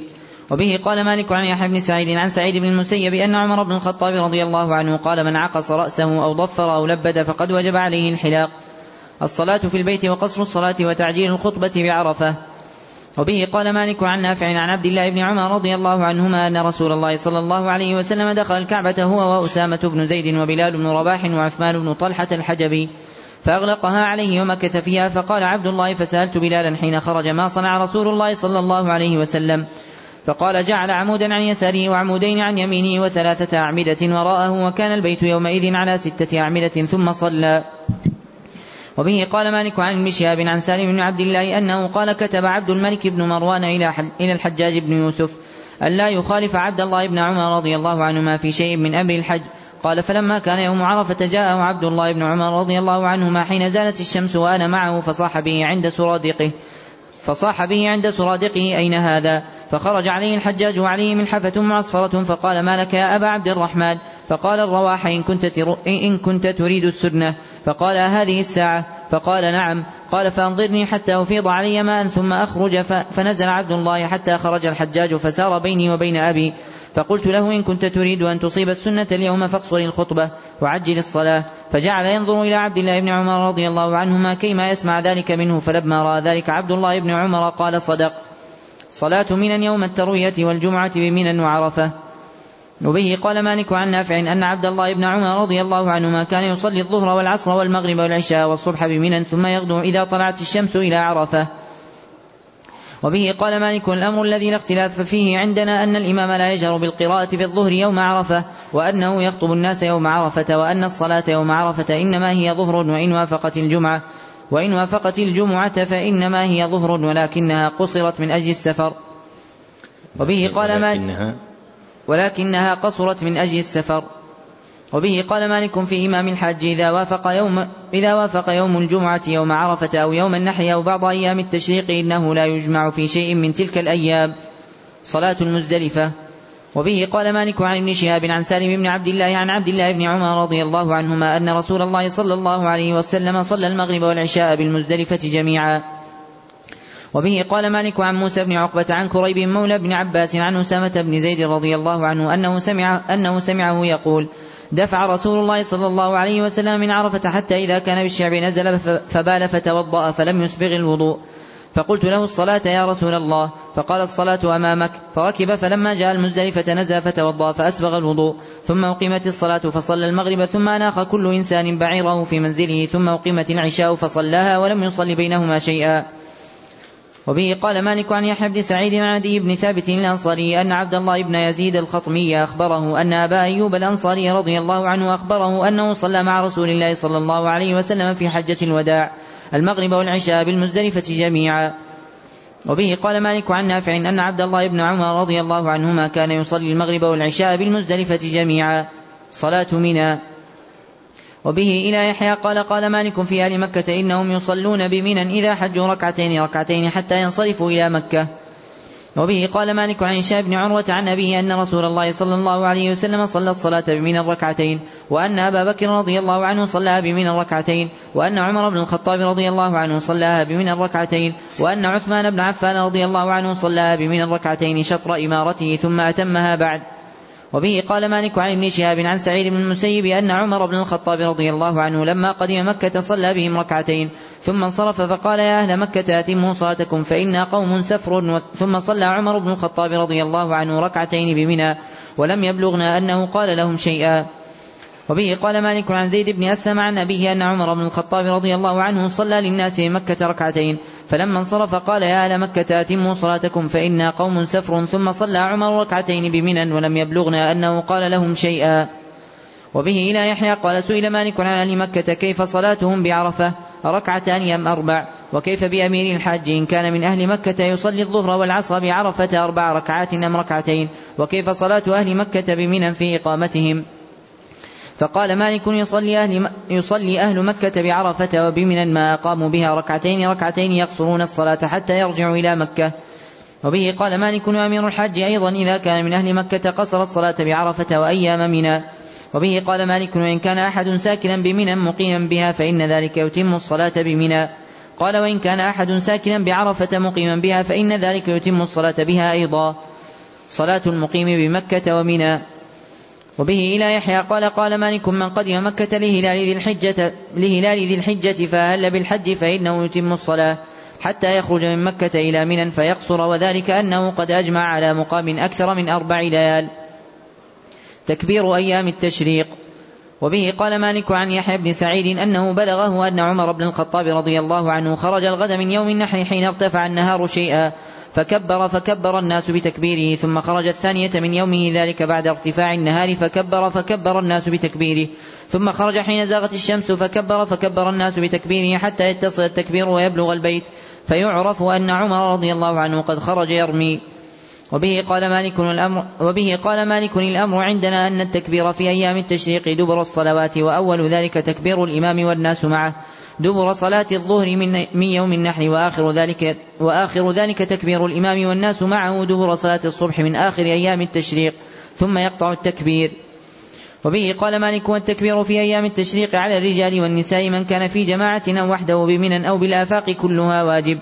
وإنما يأتم الناس في ذلك بإمام الحج وبالناس بمنى لأنهم إذا رجعوا وانقضى الإحرام ائتموا بهم حتى يكونوا مثلهم في الحل. فأما من لم يكن حاجا فإنه لا يأتم بهم إلا في تكبير أيام التشريق. وبه قال مالك الأيام المعدودات أيام التشريق. صلاة المعرس والمحصب. قوله رحمه الله صلاة المعرس والمحصب. أصل المعرس موضع النزول. يقال عرس فلان بالمكان إذا أقام به. أصل المعرس موضع النزول. يقال عرس في فلان بالمكان إذا أقام به. والمراد به هنا بطحاء ذي الحليفة. بطحاء ذي الحليفة. والمحصب اسم موضع بمكة. اسم موضع بمكة. هو خيف بني كنانة. وهو اليوم في الحي المسمى بالعزيزية. وهو اليوم في الحي المسمى بالعزيزية. فهو آخر مكة من جهة منى. نعم. أحسن الله إليكم. وبه قال مالك عن نافع عن عبد الله بن عمر رضي الله عنهما أن رسول الله صلى الله عليه وسلم أناخ بالبطحاء التي بذي الحليفة فصلى بها. قال نافع وكان عبد الله بن عمر رضي الله عنهما يفعل ذلك. وبه قال مالك لا ينبغي لأحد أن يجاوز المعرس إذا قفل حتى يصلي فيه وإن مر به في غير وقت صلاة فليقم حتى تحل الصلاة ثم يصلي ما بدأ له. لأنه بلغني أن رسول الله صلى الله عليه وسلم عرس به وأن عبد الله بن عمر رضي الله عنهما أناخ به. وبه قال مالك عن نافع أن عبد الله بن عمر رضي الله عنهما كان يصلي الظهر والعصر والمغرب والعشاء بمحصب ثم يدخل مكة من الليل فيطوف بالبيت. البيتوتة بمكة ليالي منى وبه قال مالك عن نافع أنه قال زعموا أن عمر بن الخطاب رضي الله عنه كان يبعث رجالا يدخلون الناس من وراء العقبة. وبه قال مالك عن نافع أنه قال زعموا أن عمر بن الخطاب رضي الله عنه قال لا يبيتن أحد من الحاج ليالي يمين من وراء العقبة. وبه قال مالك عن هشام بن عروة عن أبي أنه قال في البيتوتة بمك بمكة ليالي يمنا لا يبيتن أحد إلا بمنى رمي الجمار. وبه قال مالك أنه بلغه أن عمر بن الخطاب رضي الله عنه كان يقف عند الجمرتين وقوفا طويلا حتى يمل القائم. وبه قال مالك عن نافع أن عبد الله بن عمر رضي الله عنهما كان يقف عند الجمرتين الأولين وقوفا طويلا يكبر الله ويسبحه ويحمده ويدعو الله ولا يقف عند جمرة العقبة. وبه قال مالك عن نافع أن عبد الله بن عمر رضي الله عنهما كان يكبر عند رمي الجمرة كلما رمى الحصى كلما رمى بحصاه وبه قال مالك أنه سمع بعض أهل العلم يقول الحصى, الحصى الذي ترمى به الجمار مثل حصى الخذ. قال مالك أكبر من ذلك قليلا أعجب إلي. وبه قال مالك عن نافع أن عبد الله بن عمر رضي الله عنهما كان يقول من غربت له الشمس من أوسط أيام التشريق وهو بمنى فلا ينفرن حتى يرمي الجمار من الغد. وبه قال مالك عن عبد الرحمن بن القاسم عن أبيه أن الناس كانوا إذا رموا الجمار مشوا ذاهبين وراجعين. وأول من ركب معاوية بن أبي سفيان رضي الله عنه. وبه قال مالك أنه سأل عبد الرحمن بن القاسم من أين, من أين كان القاسم يرمي جمرة العقبة؟ فقال من حيث تيسر. وبه إلى يحيى قال سئل مالك هل يرمى عن الصبي والمريض؟ فقال نعم ويتحرى المريض حين يرمى عنه فيكبر وهو في منزله ويهرق دما فإن صح المريض في أيام التشريق رمى الذي رمى الذي رمي عنه وأهدى. وبه قال مالك لا أرى على الذي يرمي الجمار أو يسعى بين الصفا والمروة وهو غير متوضئ إعادة ولكن لا يتعمد ذلك. وبه قال مالك عن نافع أن عبد الله بن عمر رضي الله عنهما كان يقول لا ترمى الجمار في الأيام الثلاثة حتى تزول الشمس. الرخصة في رمي الجمار. قوله رحمه الله الرخصة في رمي الجمار تقدم أن من أمهات التراجم في موطأ الإمام مالك قوله رحمه الله الرخصة في كذا وكذا وقد أعادها وقد أعادها سبع مرات. إخواني يخالفونك. ها يا أخي. ثماني مرات. وقد أعادها ثماني مرات. فالأعلى عندنا في التراجم ما جاء في كذا وكذا. وعدتها مئة وثمانية وستون. ودونها جامع كذا وكذا. وعدتها إحدى وأربعون. ودونها العمل في كذا وكذا. وعدتها سبع وعشرون. ودونها النهي عن كذا وكذا وعدتها إحدى وعشرون. ثم دون ذلك إيش؟ الرخصة. الرخصة الرخصة سبع أو ثمان ثمان. ثم الترغيب والأمر ستة ستة. نعم. أحسن الله إليكم. وبه قال مالك عن عبد الله بن أبي بكر بن حزم عن أبيه أن أبا البداح بن عاصم بن عدي أخبره عن أبيه أن رسول الله صلى الله عليه وسلم أرخص لرعاء الإبل في البيتوتة عبمنا يرمون يوم النحر ثم يرمون الغد ومن بعد الغد ليومين ثم يرمون يوم النفر. وبه قال مالك عن يحيى بن سعيد عن عطاء بن أبي رباح أنه سمعه يذكر أنه أرخص للرعاية أن يرموا بالليل. يقول في الزمان الأول وبه قال مالك وتفسير الحديث الذي أرخص فيه رسول الله صلى الله عليه وسلم لرعاء الإبل في رمي الجمال فيما نرى والله أعلم أنهم يرمون يوم النحر. فإذا مضى اليوم الذي يلي يوم النحر رموا من, من الغد وذلك يوم النفر الأول. يرمون لليوم الذي مضى ثم يرمون ليومهم ذلك لأنه لا يقضي أحد شيئا حتى يجب عليه. فإذا وجب عليه ومضى كان القضاء بعد ذلك فإن بدا لهم النفر فقد فرغوا وإن أقاموا إلى الغد رموا مع الناس يوم النفر الآخر ونفروا. وبه قال مالك عن أبي بكر بن نافع عن أبيه أن بنت أخ لصفية بنت أبي عبيد أن بنت أخ لصفية بنت أبي عبيد نفست بالمزدلفة فتخلفت هي وصفية حتى أتتا منا بعد أن غربت الشمس من يوم النحر فأمرهما عبد الله بن عمر رضي الله عنهما أن ترمي الجمرة حين أتتا ولم ير عليهما شيئا. وبه إلى يحيى من هو هذا أبو بكر بن نافع؟ ابن نافع مولى ابن عمر. ومالك يروي أصلا عن نافع مباشرة فنزل درجة وروى عن ابنه في ثلاثة مواضع فيما أظن في ثلاثة مواضع في موطئه روى عن أبي بكر بن نافع عن أبيه فوقع له نزول وهذا نظير ما وقع لتلميذه يحيى بن يحيى فإنه روى من خروج المعتكف إلى آخر كتاب الاعتكاف بنزول فرواه عن زياد بن عبد الرحمن عن مالك. نعم. أحسن الله إليكم. وبه إلى يحيى قال سئل مالك عمن نسي رمي جمرة من الجمال في بعض أيام منى حتى يمسي. قال ليرمي أية ساعة ذكر من ليل أو نهار كما يصلي كما يصلي الصلاة إذا نسيها ثم ذكرها ليلا أو نهارا فإن كان ذلك بعدما صدر وهو بمكة أو بعدما يخرج منها فعليه الهدي. الإفاضة. وبه قال مالك عن نافع وعبد الله بن دينار عن عبد الله بن عمر رضي الله عنهما أن عمر بن الخطاب رضي الله عنه خطب الناس بعرفة وعلمهم أمر الحج. وقال لهم فيما قال إذا جئتم منا فمن رمى الجمرة فقد حل له ما حرم على الحاج إلا النساء والطيب. لا يمس أحد النساء ولا طيبا حتى يطوف بالبيت.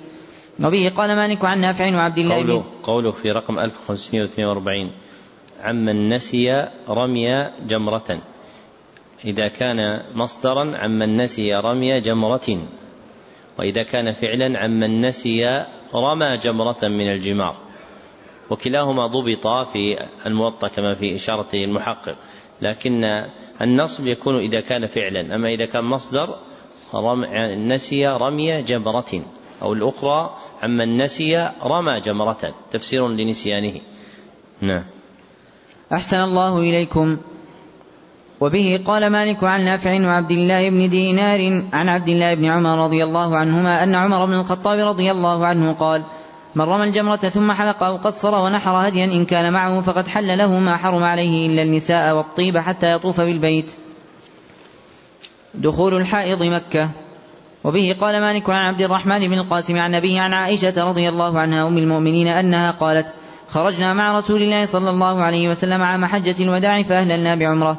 ثم قال رسول الله صلى الله عليه وسلم من كان معه هدي فليهلل بالحج مع العمرة ثم لا يحل حتى يحل منهما جميعا. قالت فقدمت مكة وأنا حائض فلم أطب بالبيت ولا بين الصفا والمروة فشكوت ذلك إلى رسول الله صلى الله عليه وسلم فقال انقضي رأسك انقضي رأسك وامتشطي وأهلي بالحج ودعي العمرة. قالت ففعلت فلما قضينا الحج أرسلني, أرسلني رسول الله صلى الله عليه وسلم مع عبد الرحمن بن أبي بكر الصديق. إلى التنعيم فاعتمرت فقال هذا مكان عمرتك فطاف الذين أهلوا بالعمرة بالبيت وبين الصفا والمروة. ثم حلوا ثم طافوا طوافا آخر بعد أن رجعوا من منى لحجهم. وأما الذين كانوا أهلوا بالحج أو جمعوا الحج والعمرة فإنما طافوا طوافا واحدا. وبه قال مالك عن ابن شهاب عن عروة بن الزبير عن عائشة رضي الله عنها بمثل ذلك. وبه قال مالك عن عبد الرحمن بن القاسم عن أبيه عن عائشة رضي الله عنها أم المؤمنين أنها قالت قدمت مكة وأنا حائض فلم أطب بالبيت ولا بين الصفا والمروة فشكوت ذلك لرسول الله صلى الله عليه وسلم فقال افعلي ما يفعل الحاج غير أن لا تطوفي بالبيت ولا بين الصفا والمروة حتى تطهري. وبه قال مالك في المرأة التي تهل بالعمرة ثم تدخل مكة موافية للحج وهي حائض لا تستطيع الطواف بالبيت إنها إذا خشيت الفوات أهلت بالحج وأهدت وكان مثل من قرن الحج والعمرة وأجزى عنها طواف واحد. والمرأة الحائض إذا كانت قد طافت بالبيت وصلت قبل أن تحيض فإنها تسعى بين الصفا والمروة وتقف بعرفة والمزدلفة وترمي الجمار غير أنها لا تفيض حتى تطهر من حيضتها. إفاضة الحائض. وبه قال مالك عن عبد الرحمن بن القاسم عن أبيه عن عائشة رضي الله عنها أم المؤمنين أن صفية بنت حيي حاضت فذكرت ذلك فذكرت ذلك لرسول الله صلى الله عليه وسلم فقال أحابستنا هي؟ فقيل إنها قد أفاضت فقال فلا إذن. وبه قال مالك عن عبد الله بن أبي بكر بن حزم عن أبيه عن عمرة بنت عبد الرحمن عن عائشة رضي الله عنها أم المؤمنين أنها قالت لرسول الله صلى الله عليه وسلم يا رسول الله إن صفية بنت حيي قد حاضت. فقال رسول الله صلى الله عليه وسلم لعلها تحبسنا ألم تكن طافت معكن بالبيت؟ قلنا بلى. قال فاخرجن. وبه قال مالك عن أبي الرجال محمد بن عبد الرحمن عن عمرة بنت عبد الرحمن أن عائشة رضي الله عنها أم المؤمنين كانت إذا حجت ومعها نساء تخاف أن يحضن.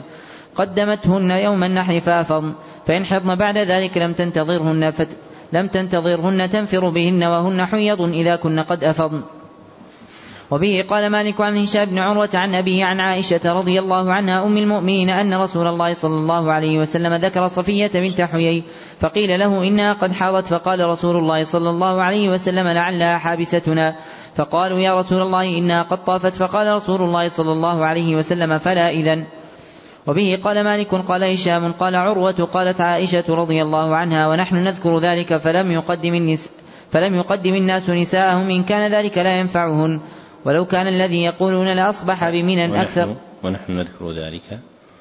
ونحن نذكر ذلك فلما يقدم الناس نساءهم إن كان ذلك لا ينفعهن؟ ولو كان الذي يقولون لأصبح بمنى أكثر من ستة آلاف امرأة لأصبح بمنى أكثر من ستة آلاف امرأة حائض كلهن قد أفاضت. وبه قال مالك عن عبد الله بن أبي بكر عن أبيه أن أبا سلمة بن عبد الرحمن أخبره أن أم سليم بنت ملحان استفتت رسول الله صلى الله عليه وسلم وحاضت أو ولدت بعدما أفاضت يوم النحر فأذن لها رسول الله صلى الله عليه وسلم فخرجت.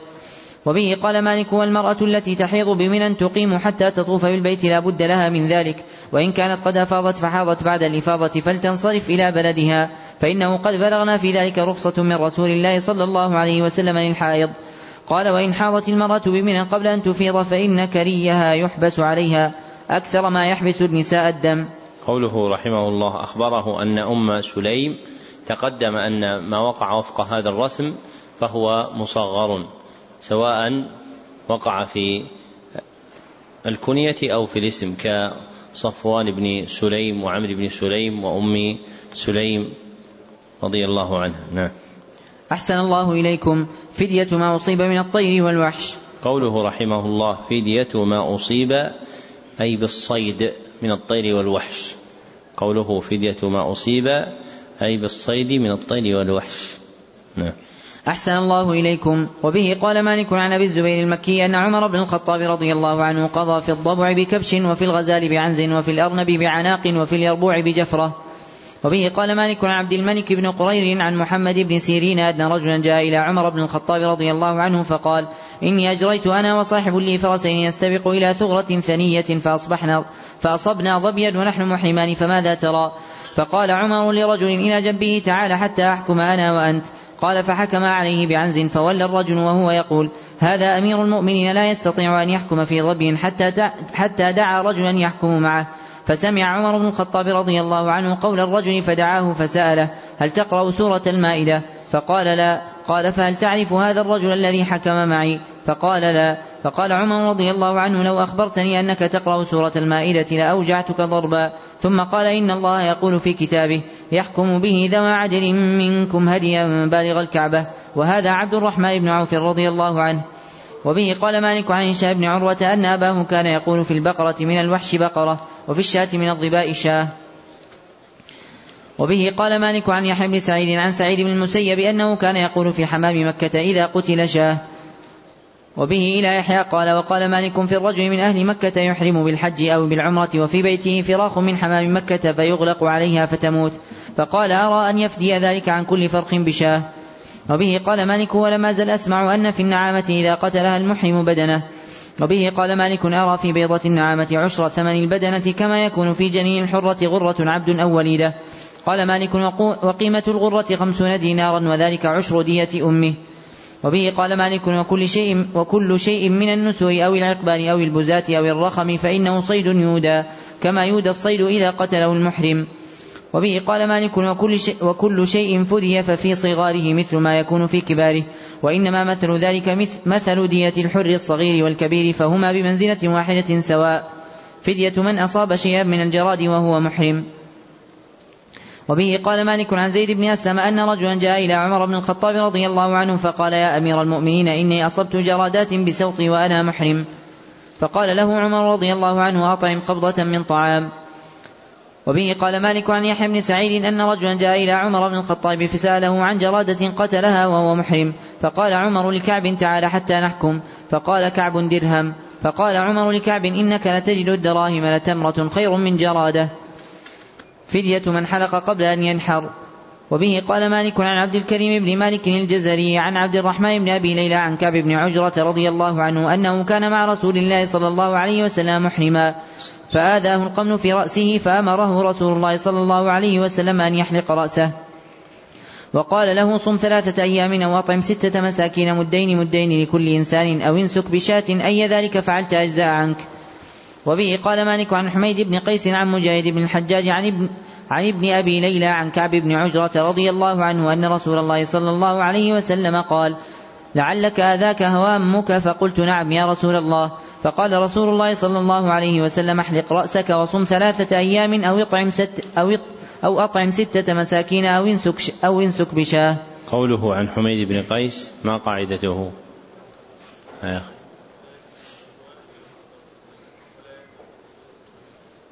من هو الذي لا يأتي؟ حميد. أنه لا يأتي حميد في أسماء الرواية المتقدمة في أسماء الرواة في كتب الرواية المتقدمة إلا مصغرا حميد ولا يأتي فيه حميد. طيب لو قال قائل هذا حميد بن قيس الأعرج فتختل قاعدة الأعرج ما الجواب عنه؟ نعم يا أخي. أحسنت. أنه إذا وقع لقبا. هذا وقع باسمه حميد بن قيس. ما ذكر أنه الأعرج. لكن إذا ذكر عن الأعرج بلقبه فهو عبد الرحمن بن هرمز الأعرج. نعم. أحسن الله إليكم. وبه قال مالك عن عطاء بن عبد الله الخرساني أنه قال حدثني شيخ بسوق البرم بالكوفة عن كعب بن عجرة رضي الله عنه أنه قال جاءني رسول الله صلى الله عليه وسلم وأنا أنفخ تحت قدر لأصحابي وقد امتلأ رأسي ولحيتي قبلا فأخذ بجبهتي ثم قال احلق هذا الشعر وصم ثلاثة أيام أو أطعم ستة مساكين. وقد كان رسول الله صلى الله عليه وسلم علم أنه ليس عندي ما أنسك به. وبه إلى يحيى قال قال مالك في فدية الأذى إن الأمر فيه أن أحدا لا يفتدي حتى يفعل ما يوجب عليه الفدية. وإن الكفارة إنما تكون بعد وجوبها على صاحبها وأنه يضع فديته حيث ما شاء النسك أو الصيام أو الصدقة بمكة أو بغيرها من البلاد. وبه قال مالك لا يصلح للمحرم أن ينتف من شعره شيئا ولا يحلقه ولا يقصره حتى يحل إلا أن يصيبه أذى في رأسه فعليه فدية كما أمره الله تعالى. ولا يصلح له أن يقلم أظفاره ولا يقتل, ولا يقتل قمله ولا يطرحها من رأسه إلى الأرض ولا من جلده ولا من ثوبه فإن طرحها المحرم من جلده أو من ثوبه فليطعم حفنة من طعام. وبه قال مالك من نتف شعرا من أنفه أو من إبطه أو طلى جسده بنورة أو يحلق عن أو يحلق عن شجة في رأسه لضرورة أو يحلق قفاه لموضع المحاجم وهو محرم ناسيا أو جاهلا. إن من فعل شيئا من ذلك فعليه في ذلك كله الفدية ولا ينبغي له أن يحلق موضع المحاجم. وبه قال مالك ومن جهل فحلق رأسه قبل أن يرمي الجمرة افتدى. ما يفعل من نسي من نسكه شيئا. وبه قال مالك عن أيوب بن أبي تميمة عن سعيد بن جبير. عن عبد الله بن عباس رضي الله عنهما قال من نسي من نسكه شيئا أو تركه فليهرق دما. قال أيوب لا أدري. قال ترك أبنسي وبه قال مالك من كان من ذلك هديا فلا يكون إلا بمكة وما كان من ذلك نسكا فهو يكون حيث أحب صاحب النسك. جامع الفدية. وبه قال مالك في من, في من أراد أن يلبس شيئا من الثياب التي لا ينبغي له أن يلبسها وهو محرم أو يقصر شعره أو يمس طيبا من غير ضرورة.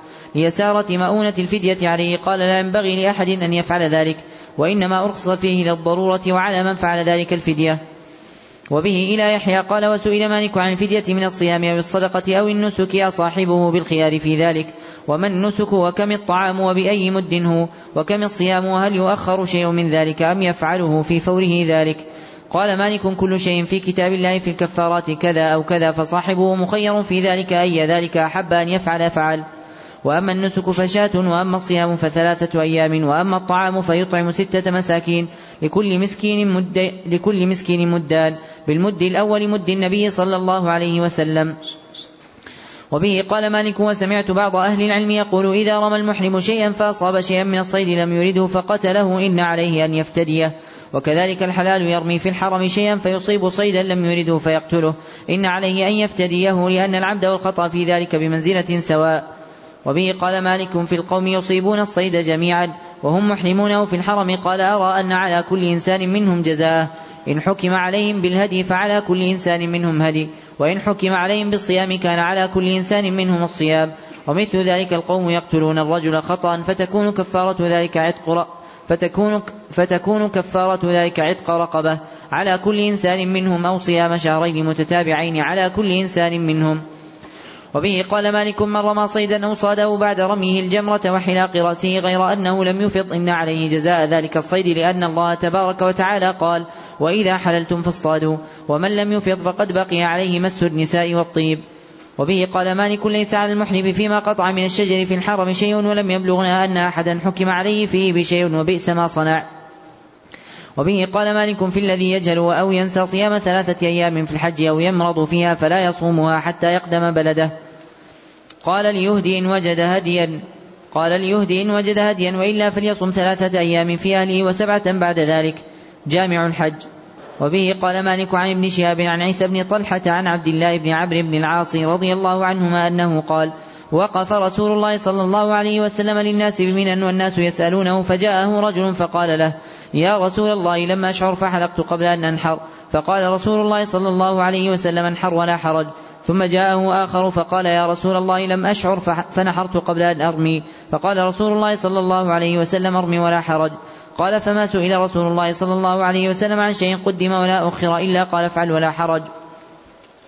وبه قال مالك عن نافع عن عبد الله بن عمر رضي الله عنهما أن رسول الله صلى الله عليه وسلم كان إذا قفل من غزو أو حج أو عمرة يكبر على كل شرف من الأرض ثلاث تكبيرات ثم يقول لا إله إلا الله وحده لا شريك له له الملك وله الحمد وهو على كل شيء قدير. آيبون تائبون عابدون ساجدون لربنا حاملون. صدق الله وعده ونصر, ونصر عبده وهزم الأحزاب وحده. وبه قال مالك عن إبراهيم بن عقبة عن كريب مولى ابن عباس رضي الله عنهما أن رسول الله صلى الله عليه وسلم مر بامرأة وهي في محفتها فقيل لها هذا رسول الله صلى الله عليه وسلم فأخذت بضبع صبي كان معها فقالت لهذا حج يا رسول الله؟ فقال نعم ولك أجر. قوله رحمه الله عن كريب وابن عباس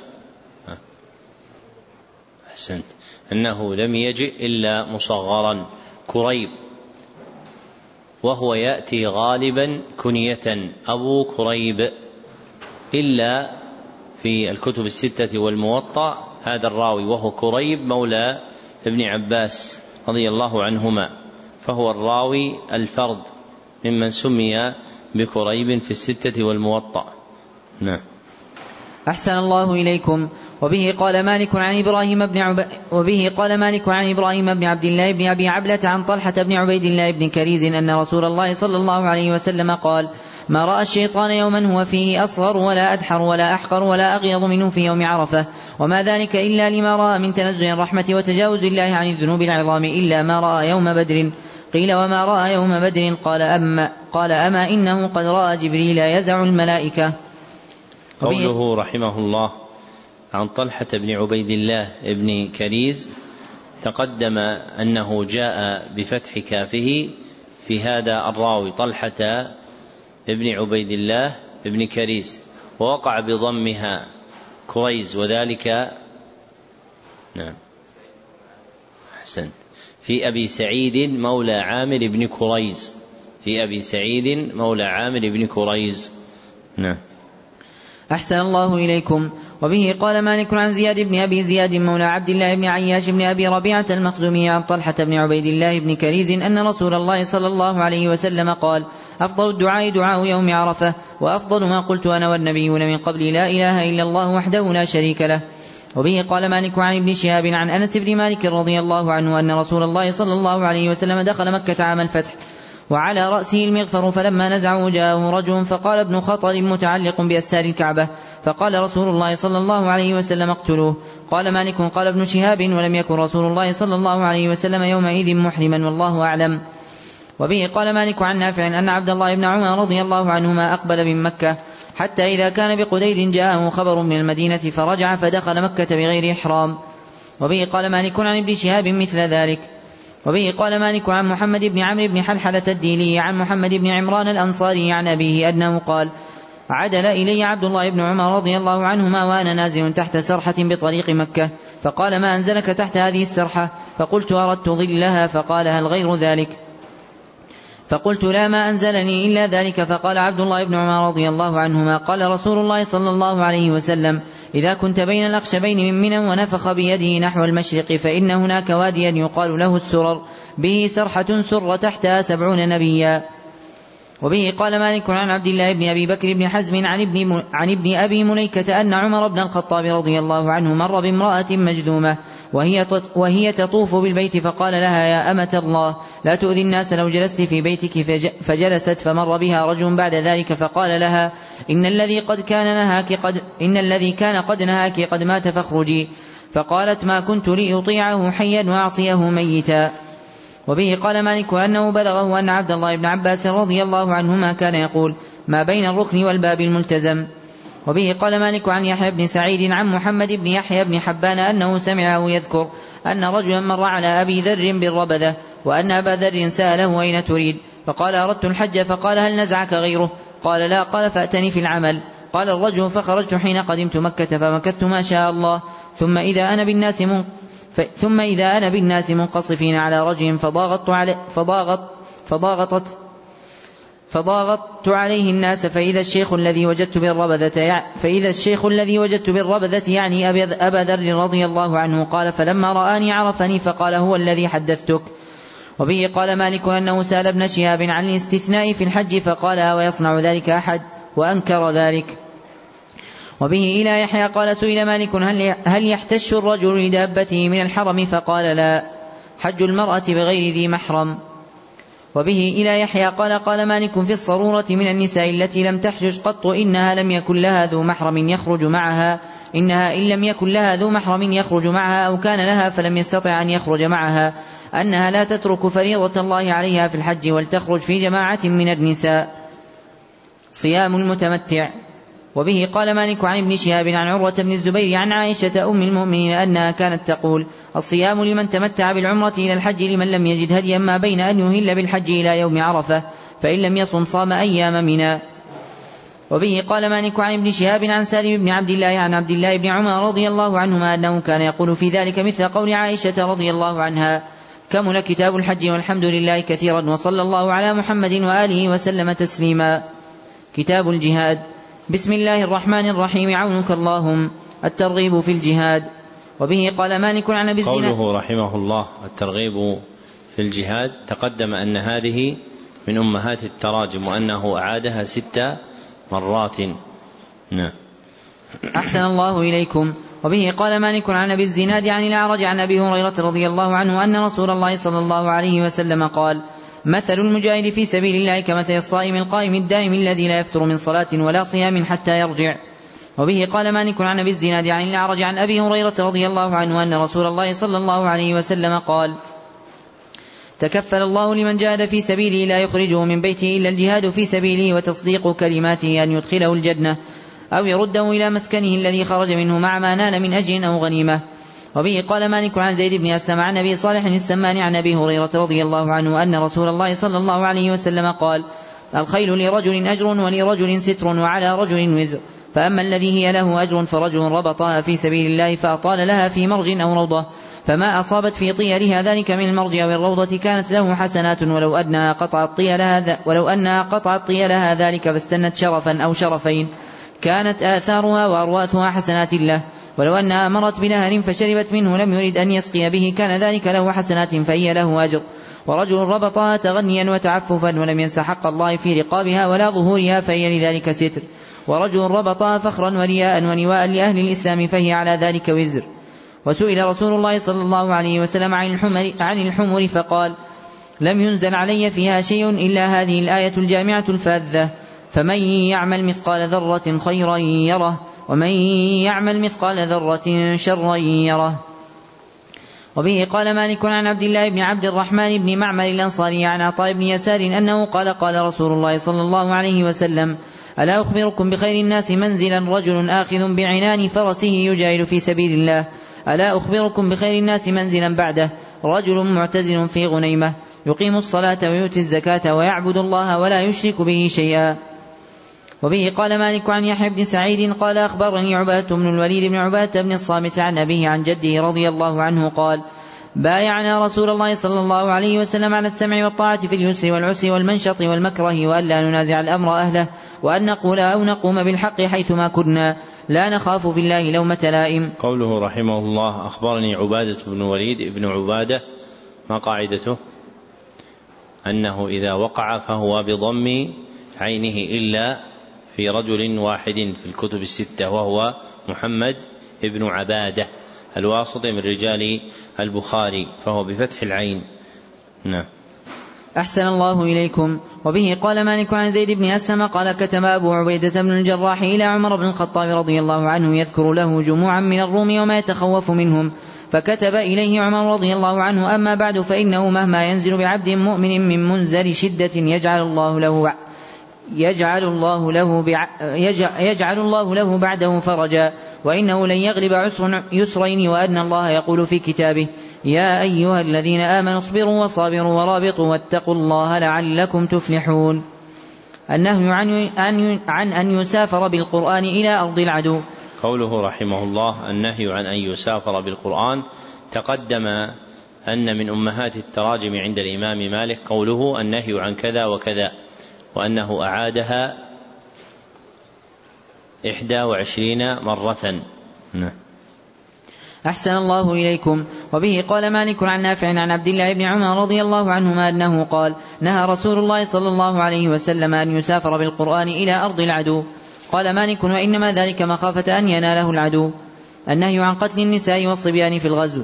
وبه قال مالك عن ابن شهاب عن ابن لكعب بن مالك قال حسبت أنه قال عبد الرحمن بن كعب أنه قال نهى رسول الله صلى الله عليه وسلم الذين قتلوا ابن أبي الحقيق عن قتل النساء والولدان. قال فكان رجل منهم يقول برحت بنا امرأة ابن أبي الحقيق بالصياح فأرفع عليها السيف ثم أذكر نهي رسول الله صلى الله عليه وسلم فأكف ولولا ذلك استرحنا منها. وبه قال مالك عن نافع أن رسول الله صلى الله عليه وسلم رأى في بعض مغازيه امرأة مقتولة فأنكر ذلك ونهى عن قتل النساء والصبيان. وبه قال مالك عن يحيى بن سعيد أن أبا بكر الصديق بعث جيوشا إلى الشام فخرج يمشي مع يزيد بن أبي سفيان وكان أمير ربع من تلك الأرباع فزعموا أن يزيد قال لأبي بكر إما أن تركب وإما أن أنزل. فقال أبو بكر ما أنت بنازل وما أنا براكب إني احتسبت خطاي هذه في سبيل الله. ثم قال له إنك ستجد قوما زعموا أنهم حبسوا أنفسهم لله فذرهم وما زعموا أنهم حبسوا أنفسهم لله. فذرهم وما زعموا أنهم حبسوا أنفسهم له. وستجد قوما فحصوا عن أوساط رؤوسهم من الشعر فاضرب ما فحصوا عنه بالسيف. وإني موصيك بعشر لا تقتلن امرأة ولا صبيا ولا كبيرا هرما. ولا تقطعن شجرا مثمرا ولا تخربن عامرا ولا تعقرن شاة ولا بعيرا إلا لمأكلة ولا تحرقن نخلا ولا تغرقنه ولا تغلل ولا تجبن وبه قال مالك أنه بلغه أن عمر بن عبد العزيز كتب إلى عامل من عماله أنه بلغنا أن رسول الله صلى الله عليه وسلم كان إذا بعث سرية يقول لهم اغدوا بسم الله في سبيل الله تقاتلون من كفر بالله لا تغلوا ولا تغدروا ولا تمثلوا ولا تقتلوا وليدا وقل ذلك لجيوشك وسراياك إن شاء الله والسلام عليك. ما جاء في الوفاء بالأمان. وبه قال مالك عن رجل من أهل الكوفة أن عمر بن الخطاب رضي الله عنه كتب إلى عامل جيش كان بعثه. إنه بلغني أن رجالا منكم يطلبون العلج حتى إذا أسند في الجبل وامتنع. قال رجل مط قال رجل مطرس قال رجل مطرس يقول لا تخف فإذا أدركه قتله. وإني والذي نفسي بيده لا أعلم مكان أحد فعل ذلك إلا ضربت عنقه. وبه إلى يحيى قال سمعت مالكا يقول ليس هذا الحديث بالمجتمع عليه وليس العمل. وبه إلى يحيى قال وسئل مالك عن الإشارة بالأمان أهي بمنزلة الأمان فقال نعم وإني أرى أن يتقدم إلى الجيوش ألا يقتلوا أحدا أشاروا إليه بالأمان لأن الإشارة عندي بمنزلة الكلام ولأنه, ولأنه بلغني أن عبد الله بن عباس رضي الله عنهما قال ما ختر قوم بالعهد إلا سلط عليهم العدو. العمل في من أعطى شيئا في سبيل الله. وبه قال مالك عن نافع عن عبد الله بن عمر رضي الله عنهما أنه كان إذا أعطى شيئا في سبيل الله يقول لصاحبه إذا بلغت وادي القرى فشأنك به. وبه قال مالك عن يحيى بن سعيد أن سعيد بن المسيب كان يقول إذا أعطي الرجل الشيء في الغزو فبلغ به رأس مغزاته فهو له. وبه إلى يحيى قال سئل مالك عن رجل أوجب على نفسه الغزو فتجهز حتى إذا أراد أن يخرج منعه أبواه أو أحدهما. فقال لا أرى أن يكابرهما ولكن يؤخر ذلك إلى عام آخر. فأما الجهاز فإني أرى أن يرفعه حتى يخرج به فإن خشي أن يفسد باعه وأمسك ثمنه حتى يشتري به ما يصلحه للغزو فإن كان موسرا يجد مثل جهازه إذا خرج فليصنع بجهازه ما شاء. فليصنع بجهازه ما شاء. جامع النفل في الغزو. وبه قال مالك عن نافع عن عبد الله بن عمر رضي الله عنهما أن رسول الله صلى الله عليه وسلم بعد سرية فيها عبد الله بن عمر رضي الله عنهما قبل نجد فغنموا إبلا كثيرة فكان سهمانهم اثني عشر بعيرا أو أحد عشر بعيرا ونفلوا بعيرا بعيرا. وبه قال مالك عن يحيى بن سعيد أنه سمع سعيد بن المسيب يقول كان الناس في الغزو إذا اقتسموا غنائبهم يعدلون البعير بعشر شياه. وبه إلى يحيى قال سمعت مالكا يقول في الأجير في الغزو أنه إن كان شهد القتال وكان مع الناس عند القتال وكان حرا فله سهم وإن لم يفعل ذلك فلا سهم له. وبه إلى يحيى قال سمعت مالكا يقول أرى أن لا يقسم إلا لمن شهد القتال ما لا يجب فيه الخمس. وبه إلى يحيى قال سمعت مالكا يقول في من وجد من العدو على على ساحل البحر بأرض المسلمين فزعموا أنهم تجار وأن البحر لفظهم ولا يعرف المسلمون تصديق ذلك إلا أن مراكبهم تكسرت أو عطشوا فنزلوا بغير إذن المسلمين. أرى ذلك إلى الإمام يرى فيهم رأيه ولا أرى لمن أخذهم فيه فيهم خمسا. ما يجوز للمسلمين أكله قبل الخمس. وبه إلى يحيى قال سمعت مالكا يقول لا أرى بأسا أن يأكل المسلمون إذا دخلوا أرض العدو من طعامهم ما وجدوا من ذلك كله قبل أن تقع المقاسم. وبه قال مالك وأنا أرى الإبل والبقر والغنم بمنزلة الطعام يأكل منه المسلمون إذا دخلوا أرض العدو كما يأكلون من الطعام. وبه قال مالك ولو أن ذلك لا يؤكل حتى يحضر الناس المقاسم وتقسم, وتقسم بينهم. أضر ذلك بالجيوش فلا أرى بأسا بما أكل من ذلك كله. على وجه المعروف والحاجة إليه. ولا أرى أن يدخر أحد من ذلك شيئا يرجع به, يرجع به إلى أهله. وبه إلى يحيى قال وسئل مالك عن الرجل يصيب الطعام في أرض العدو فيأكل منه ويتزود فيفضل منه شيء. أيصلح له أن يحبسه فيأكله في أهله أو يبيعه قبل أن يقدم قبل أن يقدم بلاد قبل أن يقدم يقدم. قبل أن يقدم بلاده فينتفع بثمنه. قال مالك إن باعه وهو في الغزو فإني أرى أن يجعل ثمنه في غنائم المسلمين. وإن بلغ به بلده فلا أرى بأسا أن يأكله وينتفع به إذا كان يسيرا تافها. ما يرد قبل أن يقع القسم مما أصاب العدو. وبه قال مالك أنه بلغه أن عبدا لعبد الله بن عمر رضي الله عنهما أبق وأن فرسا له عار فأصابهما المشركون ثم غنمهما المسلمون فرد على عبد الله بن عمر رضي الله عنهما وذلك قبل أن تصيبهما المقاسم. وبه إلى يحيى قال سمعت مالكا يقول فيما يصيب العدو من أموال المسلمين إنه إن أدرك قبل أن تقع فيه المقاسم فهو رد على أهله وأما ما وقعت فيه المقاسم فلا يرد على أحد.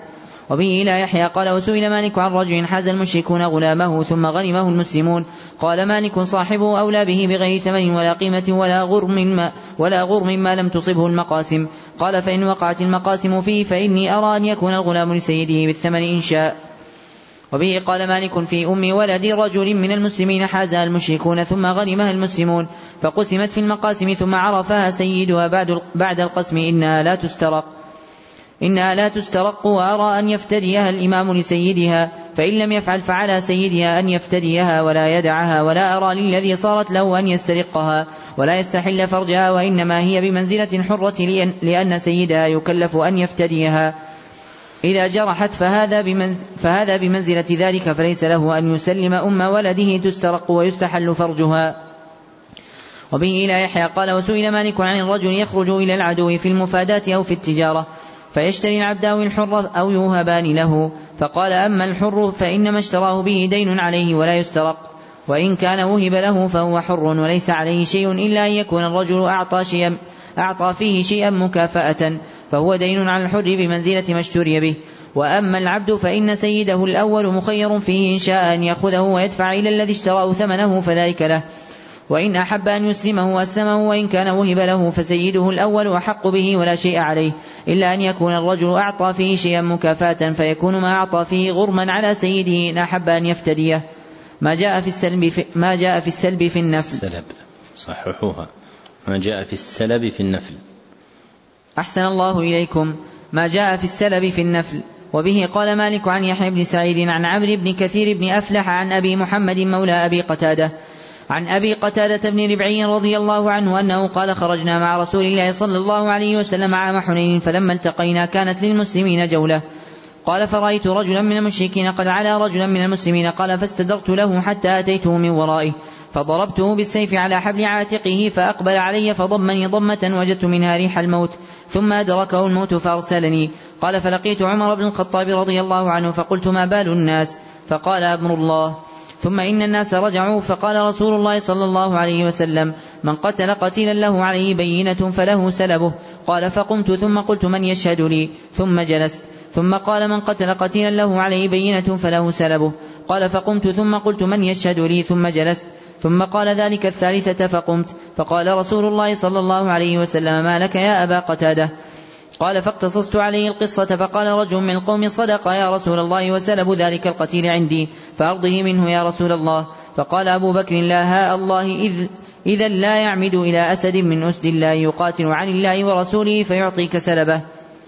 فقال رسول الله صلى الله عليه وسلم صدق فأعطه إياه فأعطانيه فبعت الدرع فاشتريت به مخرفا من في بني سلمة فإنه لأول مال فإنه لأول مال تأثلته في الإسلام. في بني سلمة صححوها. في بني سلمة.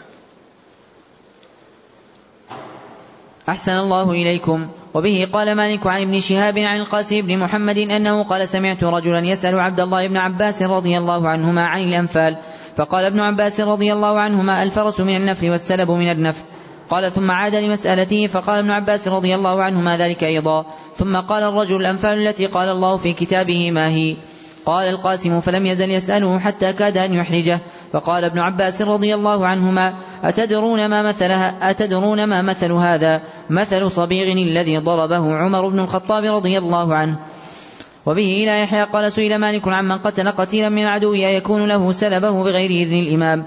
فقال لا يكون ذلك لأحد بغير إذن الإمام ولا يكون ذلك من الإمام إلا على وجه الاجتهاد ولم يبلغني أن رسول الله صلى الله عليه وسلم قال من قتل قتيلا فله سلبه إلا يوم حنين. ما جاء في إعطاء النفل ما جاء في إعطاء النفل من الخمس. وبه قال مالك عن أبي الزناد عن سعيد بن المسيب أنه قال كان الناس يعطون النفل من الخمس. قال مالك وذلك أحسن ما سمعت في ذلك.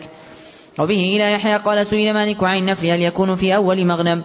قال ذلك على وجه الاجتهاد من الإمام وليس عندنا في ذلك أمر معروف موقوف إلا اجتهاد السلطان ولم يبلغني أن رسول الله صلى الله عليه وسلم نفل في مغازيه كلها.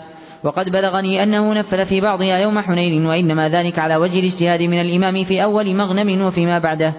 القسم للخيل في الغزو. وبه قال مالك قال وبه قال مالك بلغني أن عمر بن عبد العزيز كان يقول للفرس سهمان وللرجل سهم. قال مالك ولم أزل أسمع ذلك. وبه إلى يحيى قال وسئل مالك عن رجل حضر بأفراس كثيرة فهل يقسم لها كلها؟ فقال لم أسمع بذلك ولا أرى أن يقسم إلا لفرس واحد الذي يقاتل عليه. وبه قال مالك لا أرى البراذين والهجن إلا من الخيل لأن الله تبارك وتعالى قال في كتابه والخيل والبغال والحمير لتركبوها وقال وأعدوا لهم ما استطعتم من قوة ومن رباط الخيل ترهبون به عدو الله وعدوكم. قال مالك فأنا أرى البراذين والهجن من الخيل إذا أجازها الوالي. وقد قال سعيد بن المسيب وسئل عن البراذين هل فيها من صدقة؟ فقال وهل في الخيل من صدقة؟ ما جاء في الغلول. قوله رحمه الله ما جاء في الغلول أي الأخذ من الغنيمة قبل قسمتها. الأخذ من الغنيمة قبل قسمتها. نعم. أحسن الله إليكم.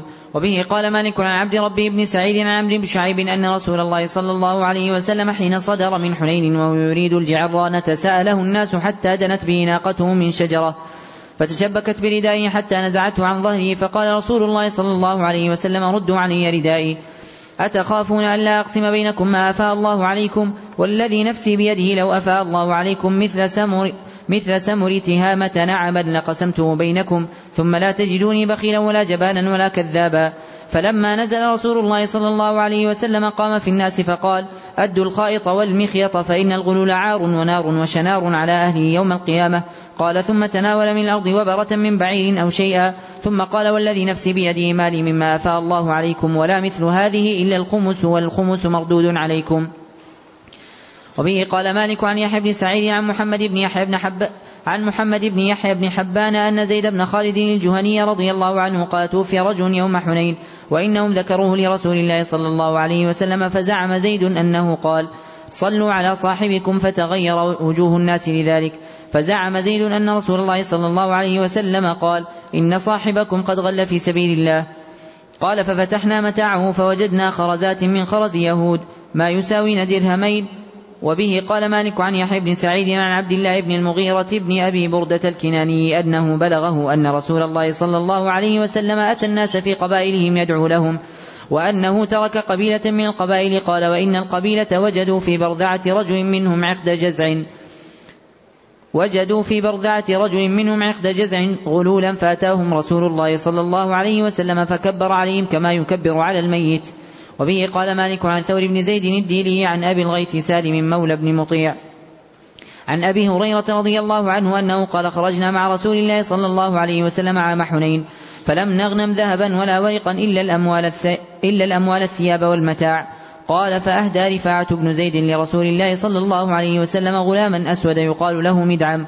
فوجه رسول الله صلى الله عليه وسلم إلى وادي القرى حتى إذا كنا بوادي القرى بينما مدعم يحط رحل رسول الله صلى الله عليه وسلم إذ جاءه سهم عائر فأصابه فقتله فقال الناس هنيئا له الجنة.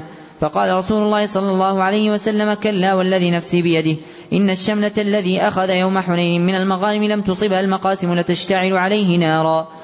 قال فلما سمع الناس ذلك جاء, جاء رجل بشراك أو شراكين إلى رسول الله صلى الله عليه وسلم فقال رسول الله صلى الله عليه وسلم شراك أو شراكان من نار.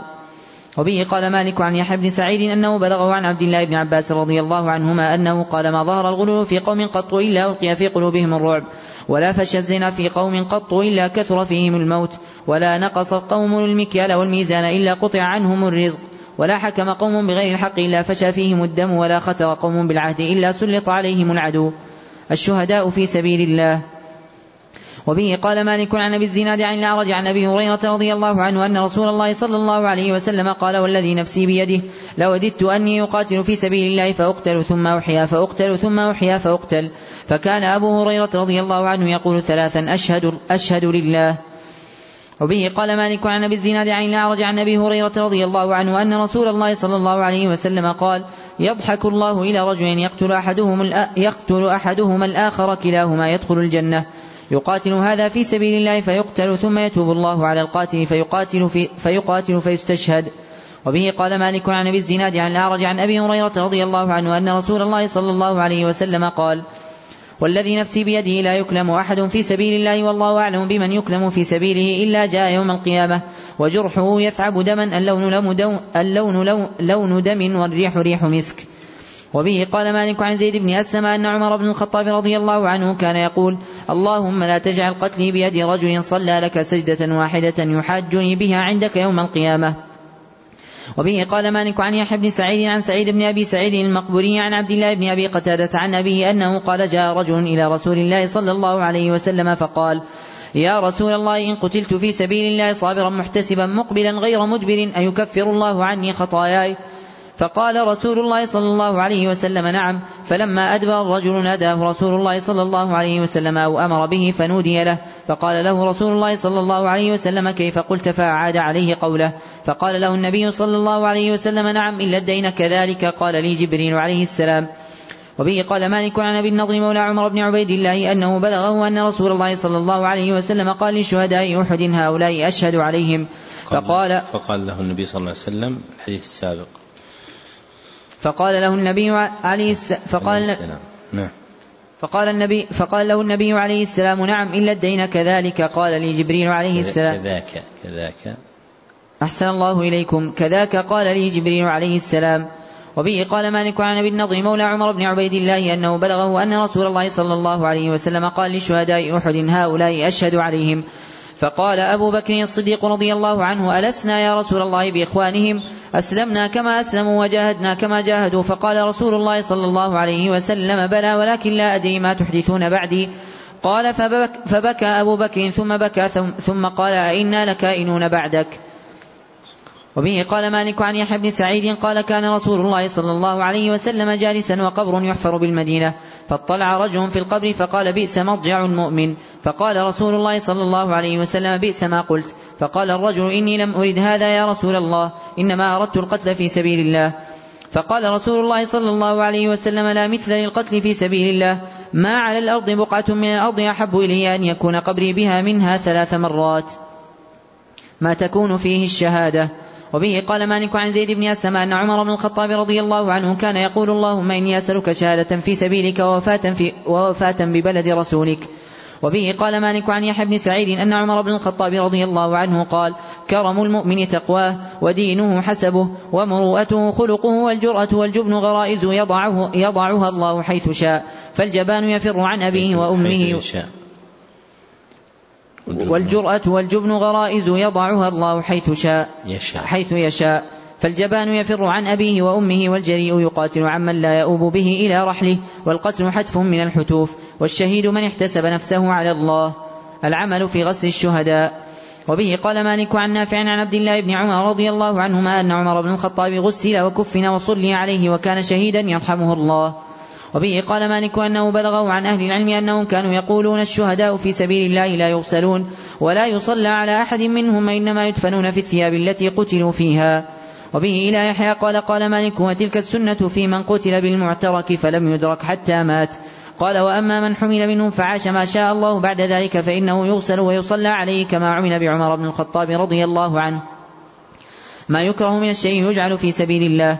وبه قال مالك عن يحيى بن سعيد أن عمر بن الخطاب رضي الله عنه كان يحمل في العام الواحد على أربعين ألف بعير.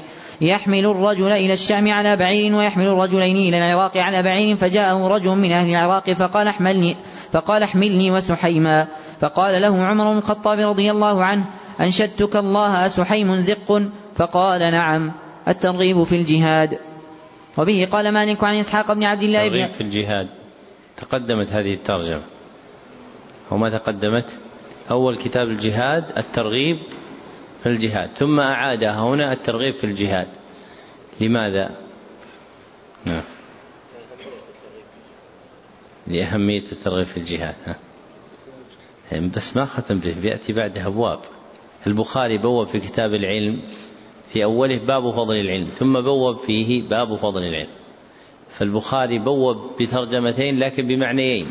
باب فضل العلم يعني فضيلته وما له من منقبة في الأول وباب فضل العلم يعني باب زيادة العلم فالفضل يطلق على الزيادة. وأما الإمام مالك رحمه الله تعالى فلم أرى أحدا من شراح الموطأ أجاب بما يشفي. والظاهر أنه رحمه الله تعالى لما ذكر في الباب السابق ما قد يقع من كراهة إصحاب شيء في الجهاد في سبيل الله تضعف به النفوس عن النشاط إليه بأن من أراد أن يصطحب شيء من أمور الدنيا فالزق وعاء يضعون فيه شرابا أو فيه ألبسة فأراد هذا الرجل أن يصحبها معه.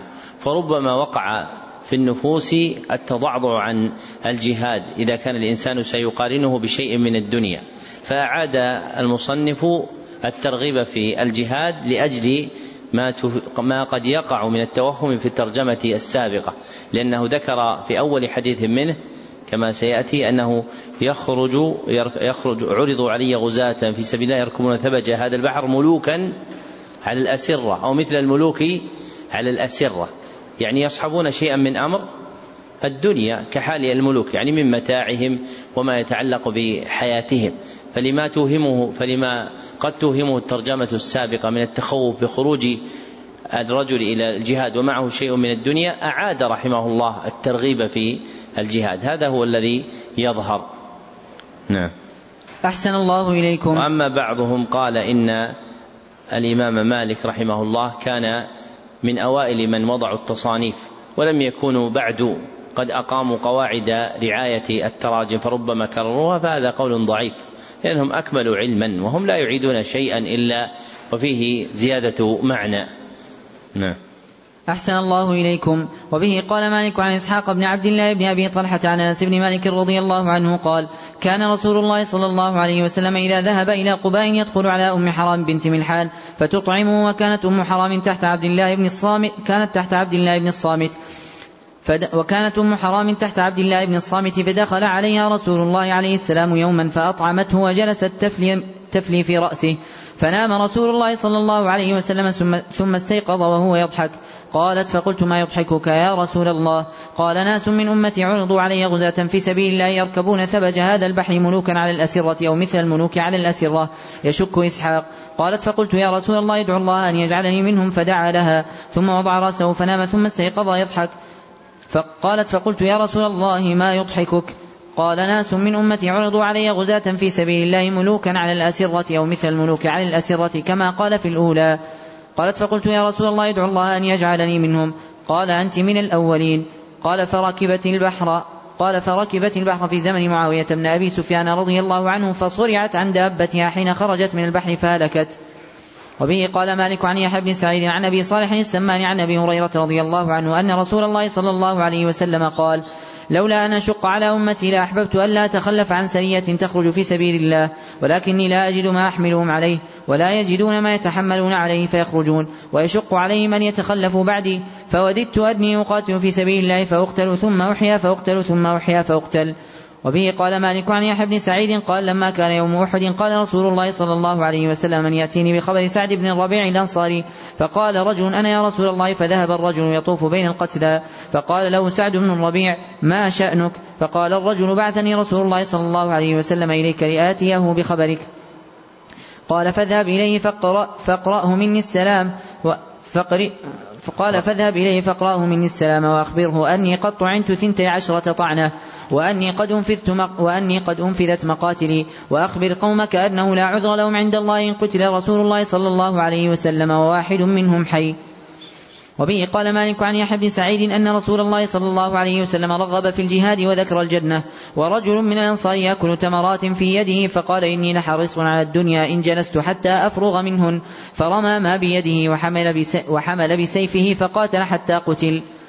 وبه قال مالك عن يحيى بن سعيد عن معاذ بن جبل رضي الله عنه أنه قال الغزو غزوان فغزو تنفق فيه الكريمة ويياسر فيه الشريك ويطاع فيه ذو الأمر ويجتنب فيه الفساد فذلك الغزو خير كله.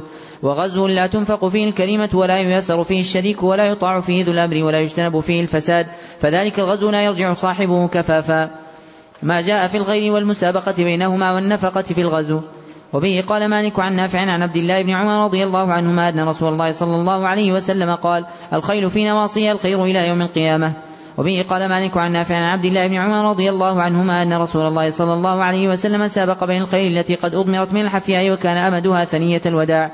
وسابق بين الخيل التي لم تضمر من الثنية إلى مسجد بني زريق وأن عبد الله بن عمر رضي الله عنهما كان ممن سابق بها. زريق تقدم معنا في اسم راو وقلنا أنه سيأتي في اسم المسجد وهذا هو الموضع الذي ذكر فيه المسجد. نعم. أحسن الله إليكم. وبه قال مالك عن يحيى بن سعيد أنه سمع سعيد بن المسيب يقول ليس برهان الخيل ليس برهان الخيل بأس. إذا دخل فيها محل إذا دخل فيها محلل فإن سبق أخذ السبق وإن لم يسبق لم يكن عليه شيء. وبه قال مالك عن يحيى بن سعيد أن رسول الله صلى الله عليه وسلم رؤي يمسح وجه فرسه بردائه فسئل عن ذلك فقال إني عتبت الليلة في الخيل. وبه قال مالك عن حميد الطويل عن أنس بن مالك رضي الله عنه أن رسول الله صلى الله عليه وسلم حين خرج إلى خيبر أتاها ليلا وكان إذا أتى قوما بليل لم يغر حتى يصبح فخرجت يهود بمساحيهم ومكاتلهم. فلما رأوه قال هذا محمد والله محمد قالوا فلما رأوه قالوا هذا محمد والله محمد الخميس. فقال رسول الله صلى الله عليه وسلم الله أكبر خربت خيبر إنا إذا نزلنا إنا إذا نزلنا بساحة قوم فساء صباح المنذرين وبه قال مالك عن ابن شهاب عن حميد بن عبد الرحمن بن عوف عن أبي هريرة رضي الله عنه أن رسول الله صلى الله عليه وسلم قال من أنفق زوجين في سبيل الله نودي في الجنة يا عبد الله هذا خير. فمن كان من أهل الصلاة دعي من باب الصلاة ومن كان من أهل الجهاد من, من أهل الجهاد دعي من باب الجهاد. ومن كان من أهل الصدقة دعي من باب الصدقة ومن كان من أهل الصيام دعي من باب الريان. فقال أبو بكر الصديق رضي الله عنه يا رسول الله ما على من يدعى من هذه الأبواب من ضرورة فهل يدعى أحد من هذه الأبواب كلها? قال نعم وأرجو أن تكون منهم. ثم فائدة يناسبها المقام لعزة وجودها وهي أن أبواب الجنة علقت بالأعمال فأهل الصلاة يدعون من باب الصلاة وأهل الجهاد يدعون من باب الجهاد وأهل الصدقة يدعون من باب الصدقة. وأهل الصيام يدعون من باب إيش؟ الريان وليس من باب الصيام. وقع عند البخاري في رواية من باب الصيام وهي غلط والصواب من باب الريان. كره النبي صلى الله عليه وسلم ما في اسم الصيام من الإمساك فلم يسمى ذلك الباب بباب الصيام وإنما سمي بما هو ضد الإمساك وهو الريان. لأن الريان يعني الذي يروي قاصديه. فهذا نكتة العدول عن اسم باب الصيام إلى باب الريان لمناسبته للجزاء الأوفر. فعدل عما في اسم الصيام من الإمساك لأن الصيام في اللسان العربي إيش؟ إمساك خير صيام وغير خير غير صائمة. فالمق يعني خير ممسكة وخير غير ممسكة ممسكة. فلأجل ما في معنى الصيام من الإمساك عدل عنه في الشرع فسمي هذا الباب بباب الريان. نعم. أحسن الله إليكم. إحراز من أسلم من أهل الذمة أرضه. وبه إلى يحيى قال سئل مالك عن إمام قبل الجزية من قوم فكانوا يعطونها. أرأيت من أسلم منهم؟ أيكون له أرضه أو تكون للمسلمين ويكون لهم ماله؟ فقال مالك ذلك يختلف. أما أهل الصلح فإن من أسلم منهم فهو أحق بأرضه وماله. وأما أهل العنوة الذين أخذوا عنوة فمن أسلم منهم فإن أرضه وماله للمسلمين. لأن أهل العنوة قد غلبوا على بلادهم وصارت فيئا للمسلمين. وأما أهل الصلح فإنهم قوم يمنعوا أموالهم وأنفسهم حتى صالحوا عليها. فليس عليهم إلا ما صالحوا عليه. الدفن في قبر واحد من ضرورة وإنفاذ أبي بكر عدة وإنفاذ أبي بكر عدة النبي صلى الله عليه وسلم بعد وفاة رسول الله صلى الله عليه وسلم. وبه قال مالك عن عبد الرحمن بن عبد الله بن عبد الرحمن بن أبي صعصعة أنه بلغه أن عمرو بن الجموح وعبد الله بن عمرو الأنصاريين ثم السلم ثم السلميين كانا قد حفر السيل قبرهما وكان قبرهما وكان قبرهما مما يلي السيل وكان في قبر واحد وكان ممن استشهد يوم أحد. فحفر عنهما ليغيرا من مكانهما فوجد لم يتغير. فحفر عنهما ليغيرا من مكان ليغيرا من مكانهما. فوجد لم يتغيرا كأنما ماتا بالأمس وكان أحدهما قد جرح فوضع يده على جرحه فدفن وهو كذلك فأميطت يده عن جرحه ثم أرسلت فرجعت كما كانت وكان بين أحد وبين يوم حفر عنهما ست وأربعون سنة. وبه إلى يحيى قال قال مالك لا بأس بأن يدفن الرجلان والثلاثة في قبر واحد من ضرورة ويجعل, ويجعل الأكبر مما يلي القبلة. وبه قال مالك عن ربيعة بن أبي عبد الرحمن أنه قال قدم على أبي, قدم على أبي بكر الصديق مال من البحرين فقال من كان له عند رسول الله صلى الله عليه وسلم وأي أو عدة فليأتني. فجاءه جابر بن عبد الله رضي الله عنهما فحفن له ثلاث حفنات. تم كتاب الجهاد بحمد الله وحسن عونه. وإلى هنا ينتهي هذا القدر في هذا الصباح. وبختمه أنبه إلى أمور أحدها سيكون غدا يوم الجمعة ولا درس فيه بعد الفجر. أما درس المساء فكما هو. وأما درس موطئ مالك فغدا لا درس بعد صلاة الفجر. والتنبيه الثاني بالنسبة للإخوان الذين قيدوا أسماءهم للحصول على نسخة من الموطأ أمس وأولهم الأخ سراج الدين. موجود الأخ أو الأخ الوليد بن صالح. طيب. أعطه الورقة. أعطه الورقة يا أخي. الإخوة الذين سجلوا أسماءهم في هذه الورقة يراجعون اليوم إدارة التوجيه والإرشاد. تأخذها لإدارة التوجيه والإرشاد وتعطيهم هذه الورقة. مثبت عليها الختم فتعطيها ليستلم الإخوان من هناك. والتنبيه الثالث أنه بعد هذه المجموعة من أراد نسخة من الموطأ فإنه يراجع إدارة التوجيه والإرشاد ولا يراجعني ويحصل عليها من يريد أن يحضر الدرس. فالذي يريد أن يحضر الدرس يأخذ هذا الكتاب ومن لا يريد ذلك يتركه لمن يستفيد منه في حضوره للدرس. والتنبيه الثالث أنه تقدم مني وهل في كلمة لما ذكرت خرص الثمار فقلت هو حرز بتقديم الراء على الزاي والصواب حزر بتقديم الزاي على الراء حزر الثمار. فصححوها عندكم في باب ما يخرص من الثمار الخرص هو حزر الثمار بتقديم الزاي على الراء.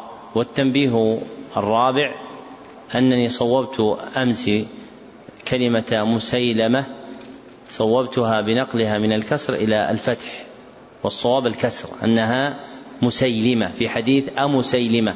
فالصواب أنها بكسر اللام كما نص عليه الزبيدي وغيره فأعيدها إلى ما كانت من كسر اللام. وأشكر كل من نبهني على خطأ أو وهم مني فإن الإنسان لا يكمل. والمقصود من التعليم زيادة العلم ومما يزيد علم الإنسان أن يرزق من ينبهه خطأه ولا أكره أن ينبهني. أحد ولو صغر سنه على خطأ ما تحقق منه أنه خطأ. وفق الله الجميع ما يحب ويرضى. الحمد لله رب العالمين. صلى الله وسلم على عبده ورسوله محمد وآله وصحبه أجمعين.